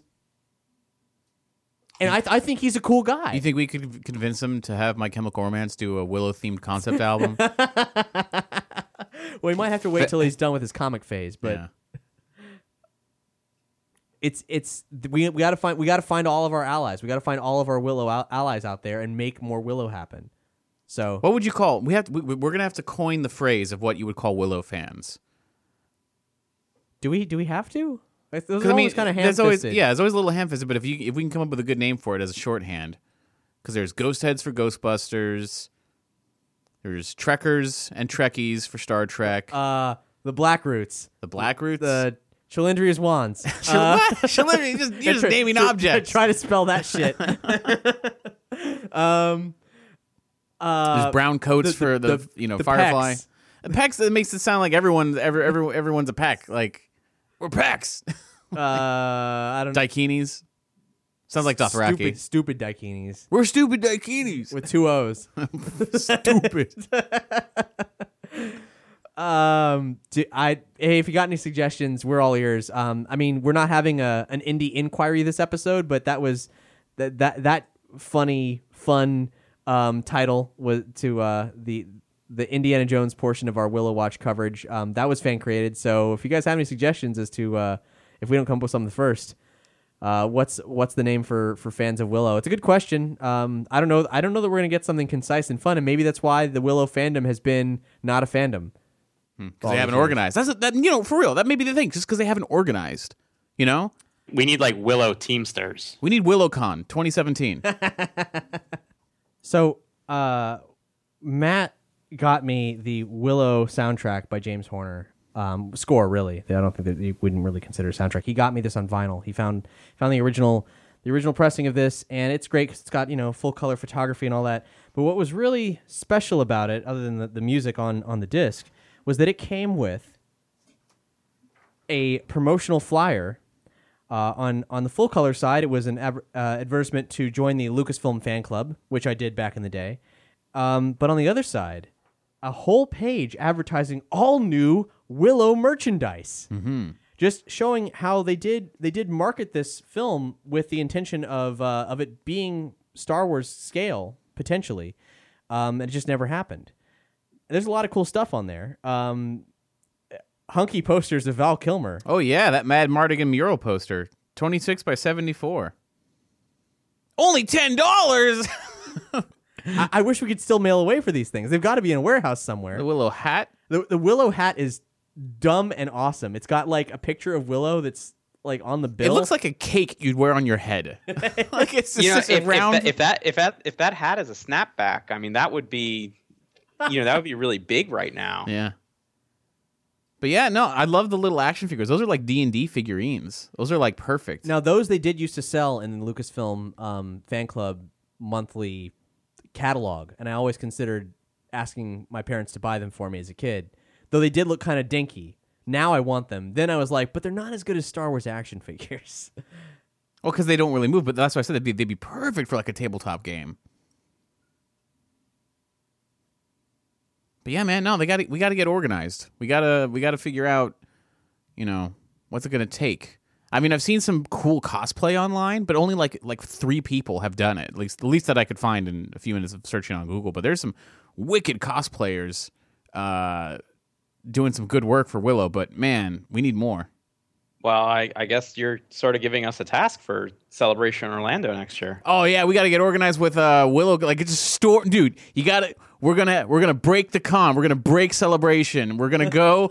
we're gonna we're gonna crash celebration with Willow cosplayers, Riders of Nockmaar. People are like, oh, is this the Knights of Ren? Fuck you. This you is know- Knights of Nockmaar. like You know the the Wilro Hood, like sort of like there was like twenty of them that all came and, and sort of like flash mobbed the. Yeah. I want to say celebration. Like we should do that with Willow.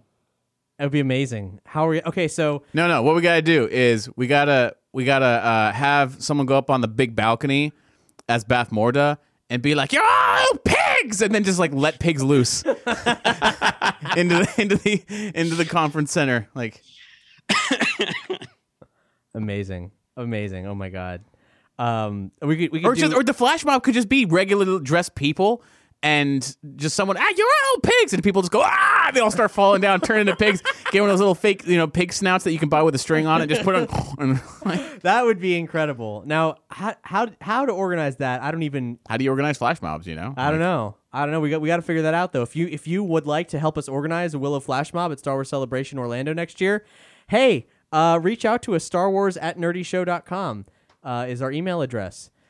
Um, because we should make this happen. I mean, at the very least, we should do a a thruples costume of uh, you know, Lug and Lug's wife and Madmartigan in in drag. I don't know, like. Mad Mardigan in drag is a great cosplay. 'Cause you don't even have to look like Val Kilmer if you just put enough of the stuff on you. You got a little you know, feel- hood if you, on. if you yeah. feel I would, confident enough. I would, I would, I would ven- venture that all of the Willow movie is good for like gender bending cosplay. Actually, yeah, I think that's like that's a really good resource for that sort of thing. Yeah, Let's they do it. The the costumes are admittedly in most cases they they're gonna they're they're good. They're good costumes, so they're gonna take some Great. work. yeah. Yeah, Um, that's true. heaven forbid if you want to be General Kael or Sorsha, you're gonna be. In, Oh boy. you got your work cut out for you, um, or Bavmorda for that matter. So yeah, but if you if you're bold enough to to go bare chested, you can be a brownie super easy. Yeah. See some full size brownies running around, or just get like little. Just someone should just make little brownie figures. Like you've seen those people do, like Ant Man, those little Ant Man figures, and they take them out into public places, like against a bent stop sign, and they have like Ant Man, like he punched it or whatever. Just take brownies out into the world. Start doing that too. Actually, yeah, we should start leaving brown like around the time of celebration, and then like in the convention itself, just leave brownies around with uh, Willow Watch notes. That Guys, would be, we're gonna make this happen. that would be pretty sweet. Okay, if you want, like seriously though, we we're just three people.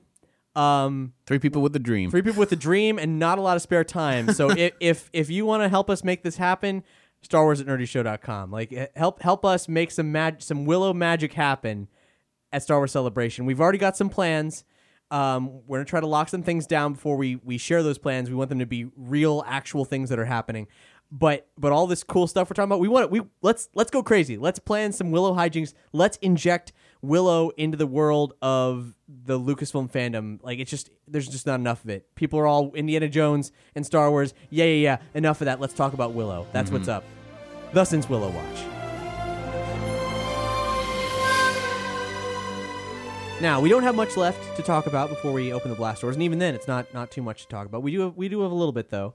But first, before we go on, let's talk about the awesome people who make State of the Empire and all the programming on the Nerdy Show Network happen.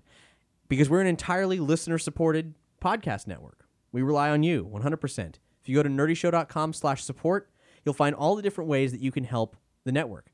You can fund this series directly by subscribing to us on Patreon, and even a dollar will get you a ton of State of the Empire related bonus audio, early releases when available, and uh, and all kinds of other stuff. Five dollars or more gets you way more bonus content. Ten dollars lets you get into the Nerdy Show Lounge, where we uh, we talk with the, the hosts of our, our entire network, talk with all the fans uh, giving to us at that level, and uh, we have a lot of cool conversations pertaining to uh, well the whole of pop culture. Also, you get shout outs at that um, uh, monthly shout outs on on our programming at that level. There's lots more from there. Um, that's the best way to to fund us. But there's other ways as well, such as Amazon. If you shop on Amazon, if you're buying any of the Star Wars products we're talking about in the show via Amazon, you should totally do it via our Amazon links. If you go to nerdyshow.com slash Amazon, you'll find all the links to different stores, US and international, where you can follow those links and anything you buy will give back to Nerdy Show. If you bookmark those links and make those your only Amazon links, then you will constantly be giving a Nerdy Show just by doing the shopping you were already going to do. Super easy at no extra cost to you. But one way you can support us that doesn't involve any money whatsoever is rating and reviewing on iTunes. All you got to do is sign up for an account and uh, pop on to our feed and uh, give us a rating. Five star rating, ideally. We have 23 ratings right now, and uh, that's awesome. But also, uh, also we need more. We need lots more. We need um, at least a couple hundred to make sure that, that we're recognized as being, you know, the greatest Star Wars podcast. Which obviously, uh, you know, we're, we're one of them for sure. But uh, but who would know? Our ratings are too low, and we have 11. I mean, rev- the amount. I correct you every time. The amount of ratings are too low. Right. The not the not the qua- the quality is is up high. I, I there's many different terms. Yeah. Th- thank you for correcting me. um, we have we have 11 reviews and we have two awesome reviews that we want to read on the show uh, right now. Uh, so Matt, how about you, uh, you you you do yours? Oh yeah, let me uh, let me jump into it. It's a trap by Crafty Bastard. Sorry, no, not a trap. That was an error in the binary language of my moisture evaporator. What it is, though, is a really wonderful podcast about the past, present, and future of Star Wars as a pop culture phenomenon, brought to you by the fine folks of Nerdy Show. Every episode brings the latest news and speculation about the forthcoming movies, comics, novels, and TV shows that all tie into the wonderful Star Wars universe. Listening to these guys will get you laughing and excited about Star Wars again, just like digging out your old Kenner action figures. And in addition, every episode includes Willow Watch, a great segment concerned with rumblings around the classic fantasy film Willow. Subscribe now, and together we can rule the galaxy as um, fellow podcast listeners. Thank you, crafty bastard. That was wonderful. Yes, that was very. Thank you. That was very nice. What you got, Doug? Yeah, and I got Gets Me Hyped for All Things Star Wars by What do you mean my name is taken? All one word. These cats know their stuff. They're funny, informative, speculative, and even spoilery, though those are easy to avoid in the podcast. It's one of the few podcasts where I stop my day and listen all the way through, no matter what I'm doing. Which is a crazy hell of a compliment. Yeah, I wondered, was this my mom? Because that's so flattering. Thank you, thank you for uh, for that uh, wonderful uh, review. What do you mean my name is taken? Yeah. It's a mouthful, but I appreciate your effort. Yeah, thanks everyone. And remember, nerdyshow.com slash support has the links to all the different ways you can support us. Patreon, one-time donations, Amazon, and even info on how, how best to do the uh, iTunes reviews, where you can go for that, and so on and so forth. Now, a couple more fun notes. At San Diego Comic-Con, I guess it's a tradition now, Hasbro's going to show off a gigantic, super expensive vehicle. This year they showed off the AT-ACT, the all-terrain armored cargo transport from Rogue One. And this thing blew my mind. Yes, at face value, it's just an AT-AT. But it's not. It's not at all. This thing is a remote controlled playset. We have an article that I'll link to on this episode's page where I took a little bit of cell phone video to show off these things.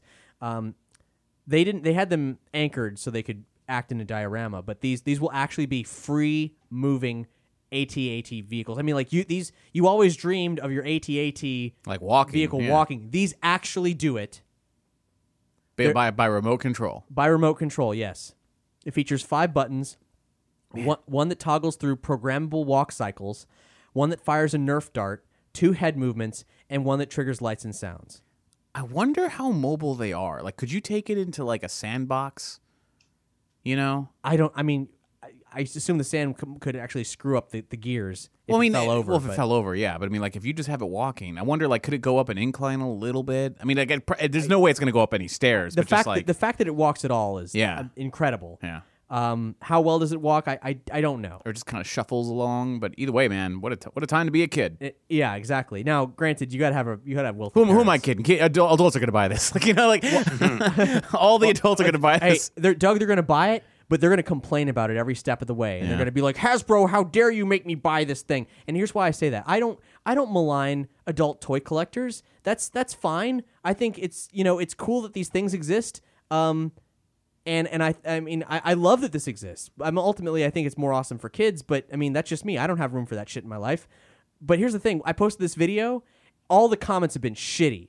by shitty people who make nerds look bad. What are they complaining about? They're they're like this is a ripoff of the of the mold. It's garbage. Like the mold the mold from the original AT-ATs. Who gives a Hasbro's shit? just trying to get our money, and I'm like, this is for people to play with. They're first the, all these control features. You can also control this thing from your cell phone, which is a fun feature. But when I was talking to the Hasbro rep, he said, "But we recognize." That that's a feature that could easily become obsolete with the fast evolution of technology, which is why we made sure the buttons were on there so parents could continue to play with their kids through the end of time. Yeah. That's what this is all about, yeah, it's man. meant it's meant to be played with. It's not like a recreation, like one to one, you know, detailed, you know, mo- wa- walking model. It's meant to that you could prob you probably could take it into a sandbox, have it fall over, and have it not break. Is the idea, you know? I just want to say, I think toy, toy collection is really cool. Stop being an asshole. Just stop, man.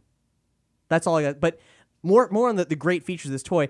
It has, it comes with three exclusive figures, and and the cargo part of the ATACT, the orange thing. It, it actually is a modular cargo deck. It folds open and can actually come out into this weird. I guess that's I don't know how they operate in the film, but I guess that that's like a mobile platform for loading cargo on.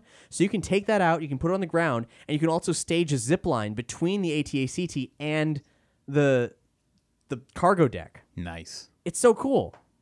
And it shoots a Nerf dart by remote control. so shut up, it's awesome. But it is very expensive though. Yeah, the, the the toy, it's like toy nerddom seems to be one of the more toxic communities, and I don't know if that's ever going to change or if it's just the nature that it's like specifically digging at wallets. Like, there's no other way to avoid that, and so they're a little more critical than normal. But yeah, I don't understand how someone can look at that and look at their old Kenner ATAT and think that like this is somehow a downgrade. It looks so freaking cool. Yeah. It's uh it's gonna Or be or that their old Kenner, you know, Walker wasn't also a cash grab, you know? Like it's, it's- like what do you think they they made it out of the kindness just cuz you got it for free from your parents doesn't mean it was, you know, someone didn't have to pay money for it. yeah, this this thing costs between two hundred and eighty and three hundred dollars. That's Wow. That's hella expensive. The diorama I saw had three of them in it. Ooh. you try recreating that at home. I, I agree. It will be very expensive. If you want to do it, that's up to you. I don't personally don't think you should. But you know, if you're if you're loaded, con- consider contributing to State of the Empire because we need it more, Yeah. more than Kenner does. I ain't rich Hasbro. rich. Um, but yeah, I, I I don't like throwing shade, but just lighten up, guys. Just lighten up. It's not that's not fun for anybody. Come on. Um, as far as things that are fun for everybody, we finally got to try out Takodana in Star Wars Battle Pod. yeah, how'd that go? Oh, it was great, Doug. It was great. Um, You feel like one hell of a pilot? best pilot in the galaxy. I- I'm currently holding the top rankings. We have Star Wars Battle Pod is this really really cool immersive experience that is apparently at a bunch of different locations, but definitely at all Dave and Buster's. And uh, you can play through a number of levels, and it's upgradable. So they added Takodana into the game, um, and Matt and I tried it out. I didn't fare as well. I got near the end, but Cap Cap blew me away. I feel for you, man, because that was it, the, the the there's this one final guy you got to kill, which reminds me a lot of the Hoth stage, and the Hoth stage plagued me forever. Um, Doug, you're still you're still the highest ranked on Hoth. Oh yeah, that's like that's the one takeaway I get. Where it's like, hey, I made it out of Hoth alive. Like that was the one out, out, out of all of the darkest days of the re- rebellion. Uh, I at least made I at least survived that one. Like, this is pretty bleak. If you screw this level up, Leia dies.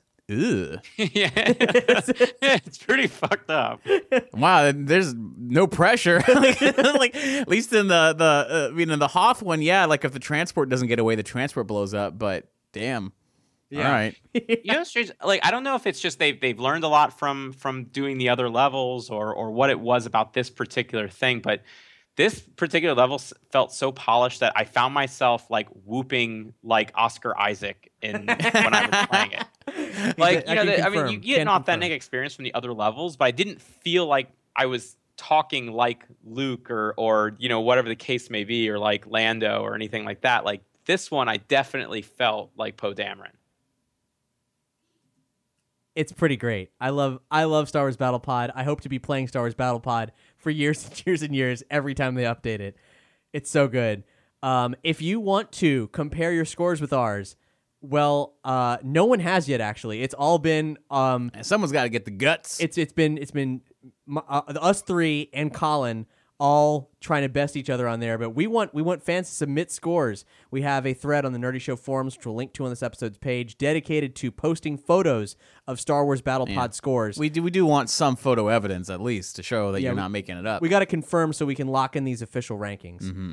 Um, but please, please, please, please join in the battle because it's uh, God, it's a lot of fun, and I have spent more money at Dave and Buster's than I have in a very, very long time.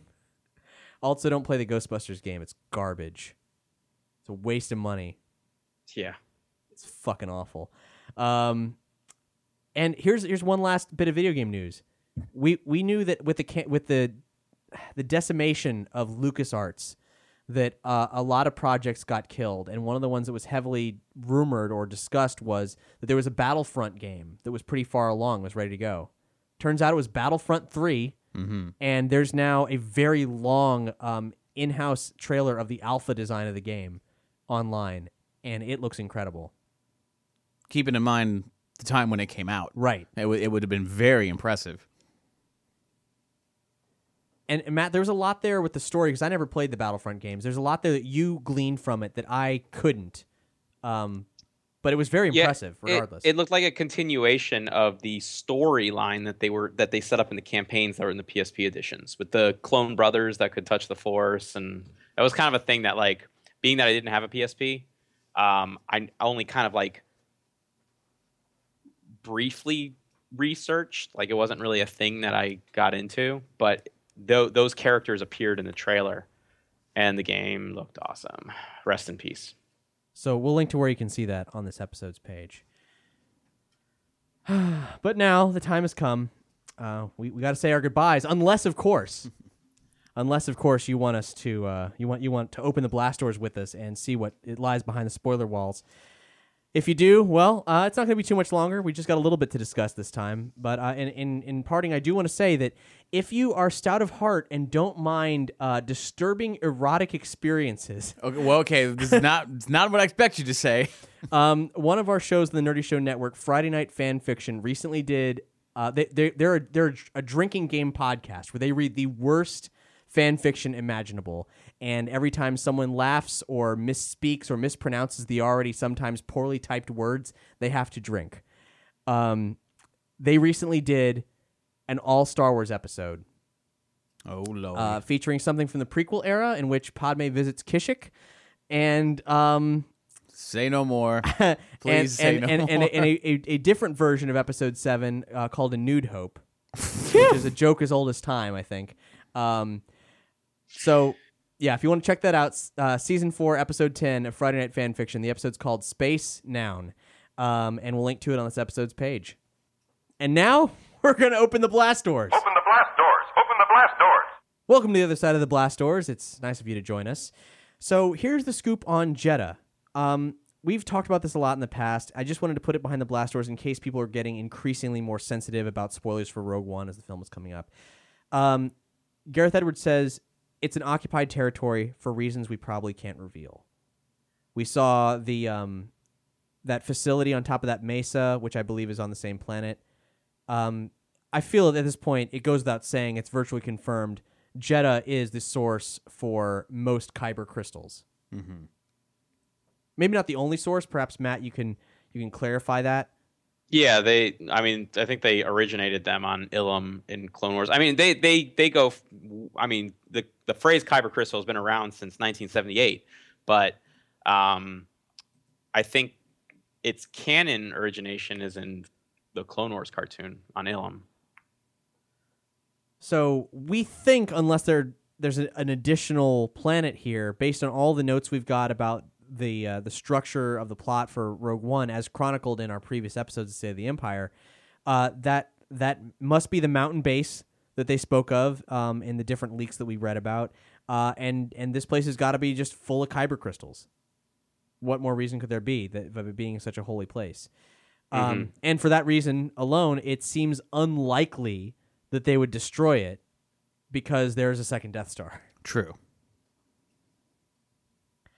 Now, I don't know. Is, there any more information about kyber crystals being like further confirmed? I, I, I feel like it, it really just goes without saying at this point, but I, I feel like there was maybe something else. Um, could be wrong. Well, we, they had they had Kyber crystals in, in Clone Wars. They had Kyber crystals in um, Tarkin, the novel.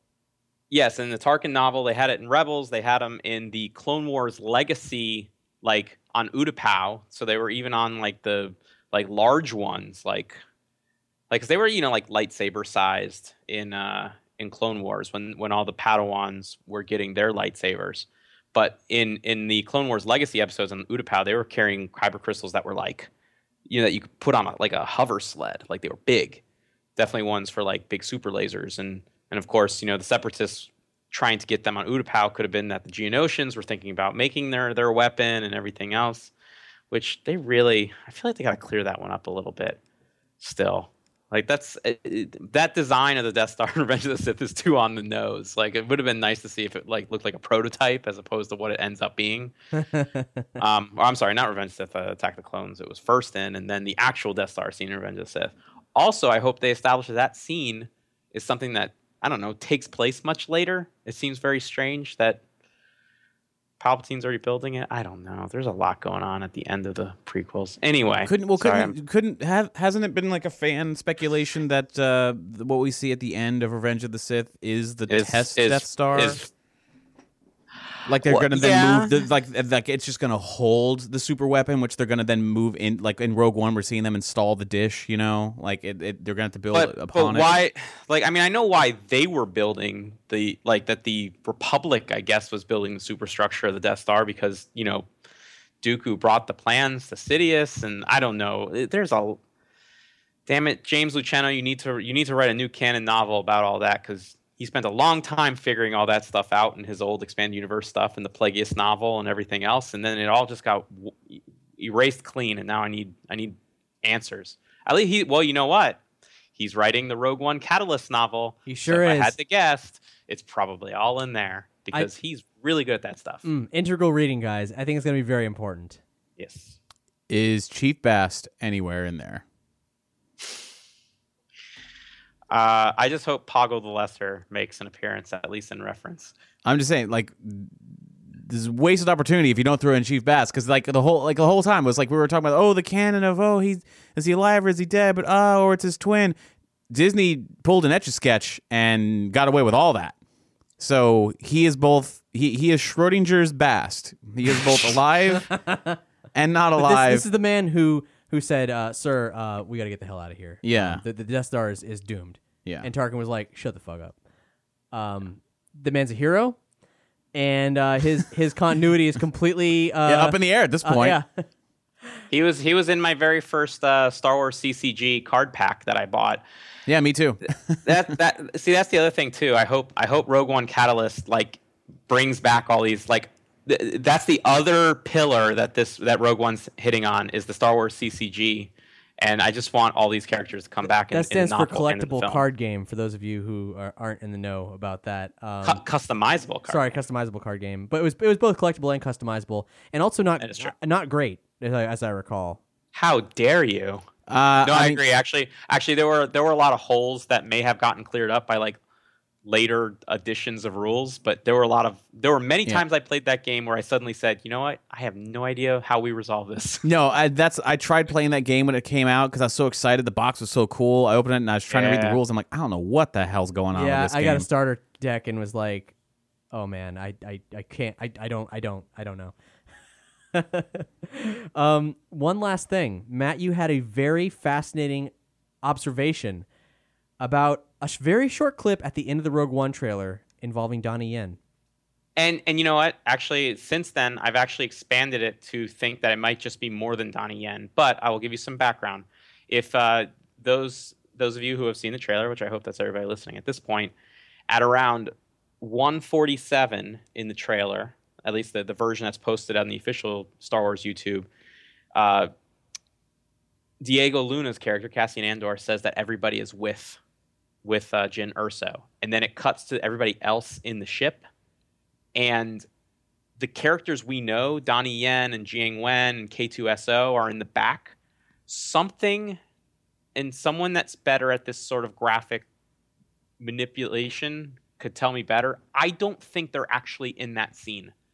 Donnie Yen was what initially drew me because he's squatting on the floor and then he gets up and he looks around and I understand he's blind, so maybe that has something to do with it. But the lighting I on started- him looks a little funny.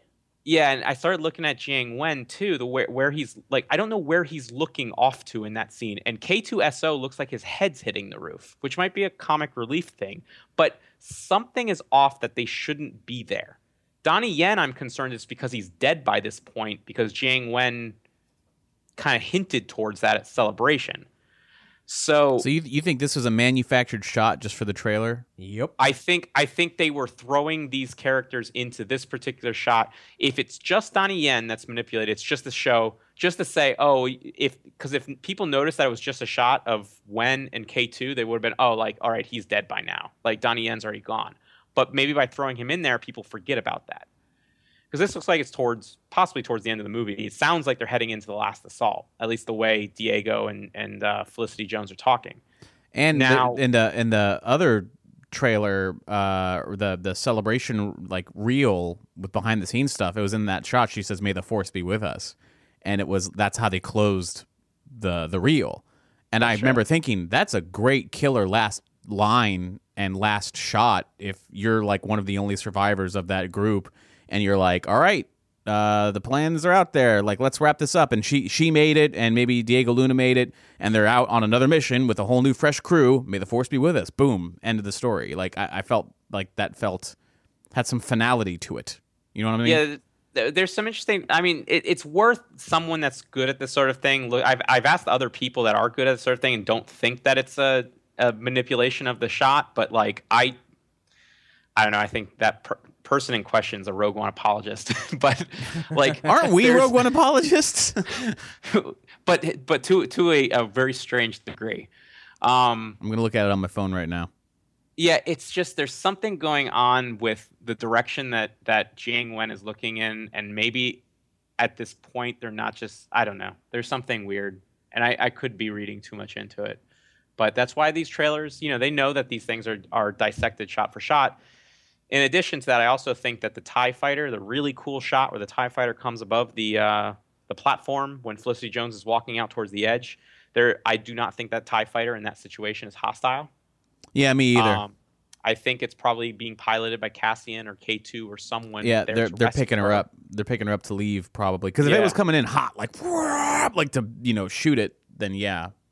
Also, going back to connections with Dark Forces, there is there is very specifically at the end of the Nar Shaddaa level, there's the the the droid IG whatever his name was. It wasn't IG88, but it was another another droid bounty hunter. When he gets away, a TIE bomber comes up in just the same way to Kyle Katarn and starts firing at him, and then that's when um, Jan Ors rescues him. But the shot is very reminiscent, at least for me, about that. I don't mean that it's stolen. I just mean like there's a certain universality about this movie in this era that like Gareth Edwards has clearly captured, and I think that's really really cool, and mm. that it's evoking a lot of non-movie nostalgia, just movie connected nostalgia, but not actually from the old movies.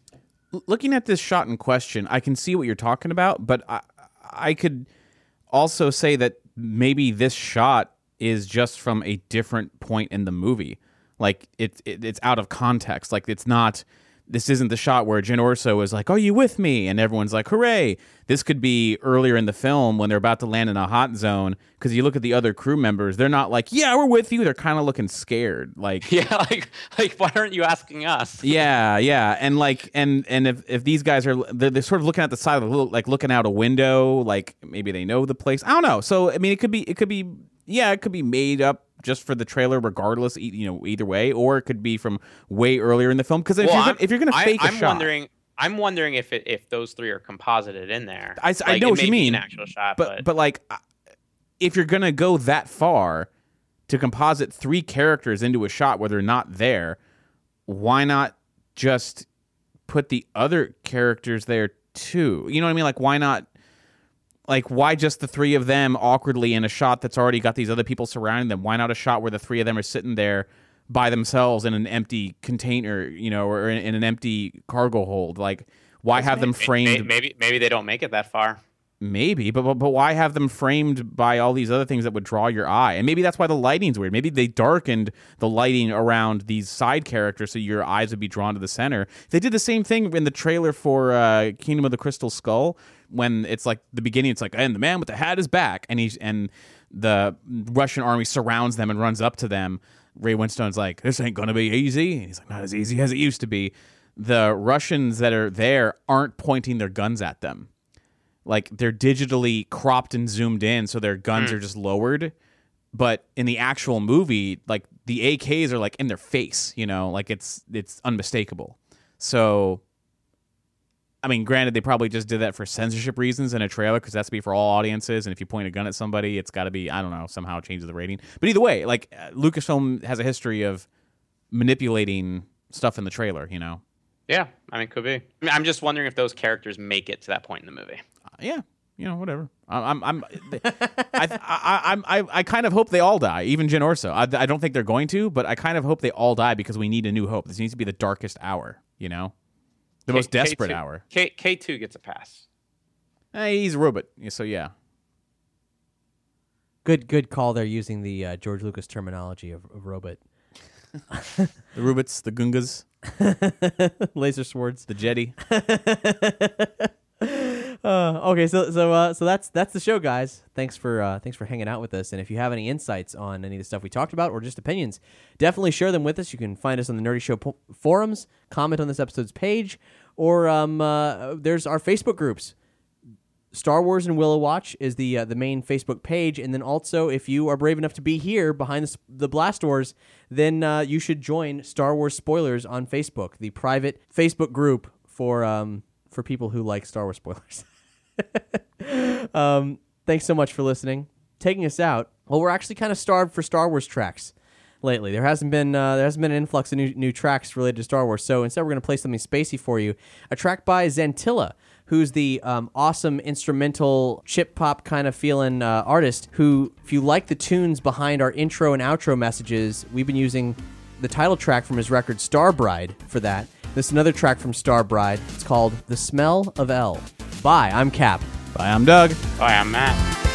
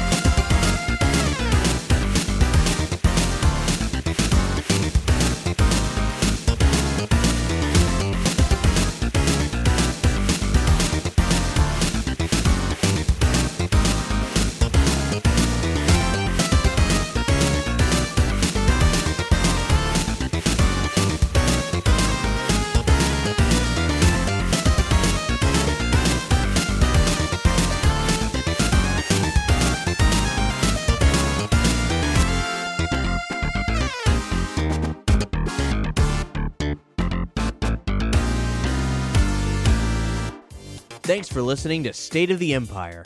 If you like what you heard, please rate and review us on iTunes, like and follow us on SoundCloud and Audio Boom, or subscribe and stream on Google Play.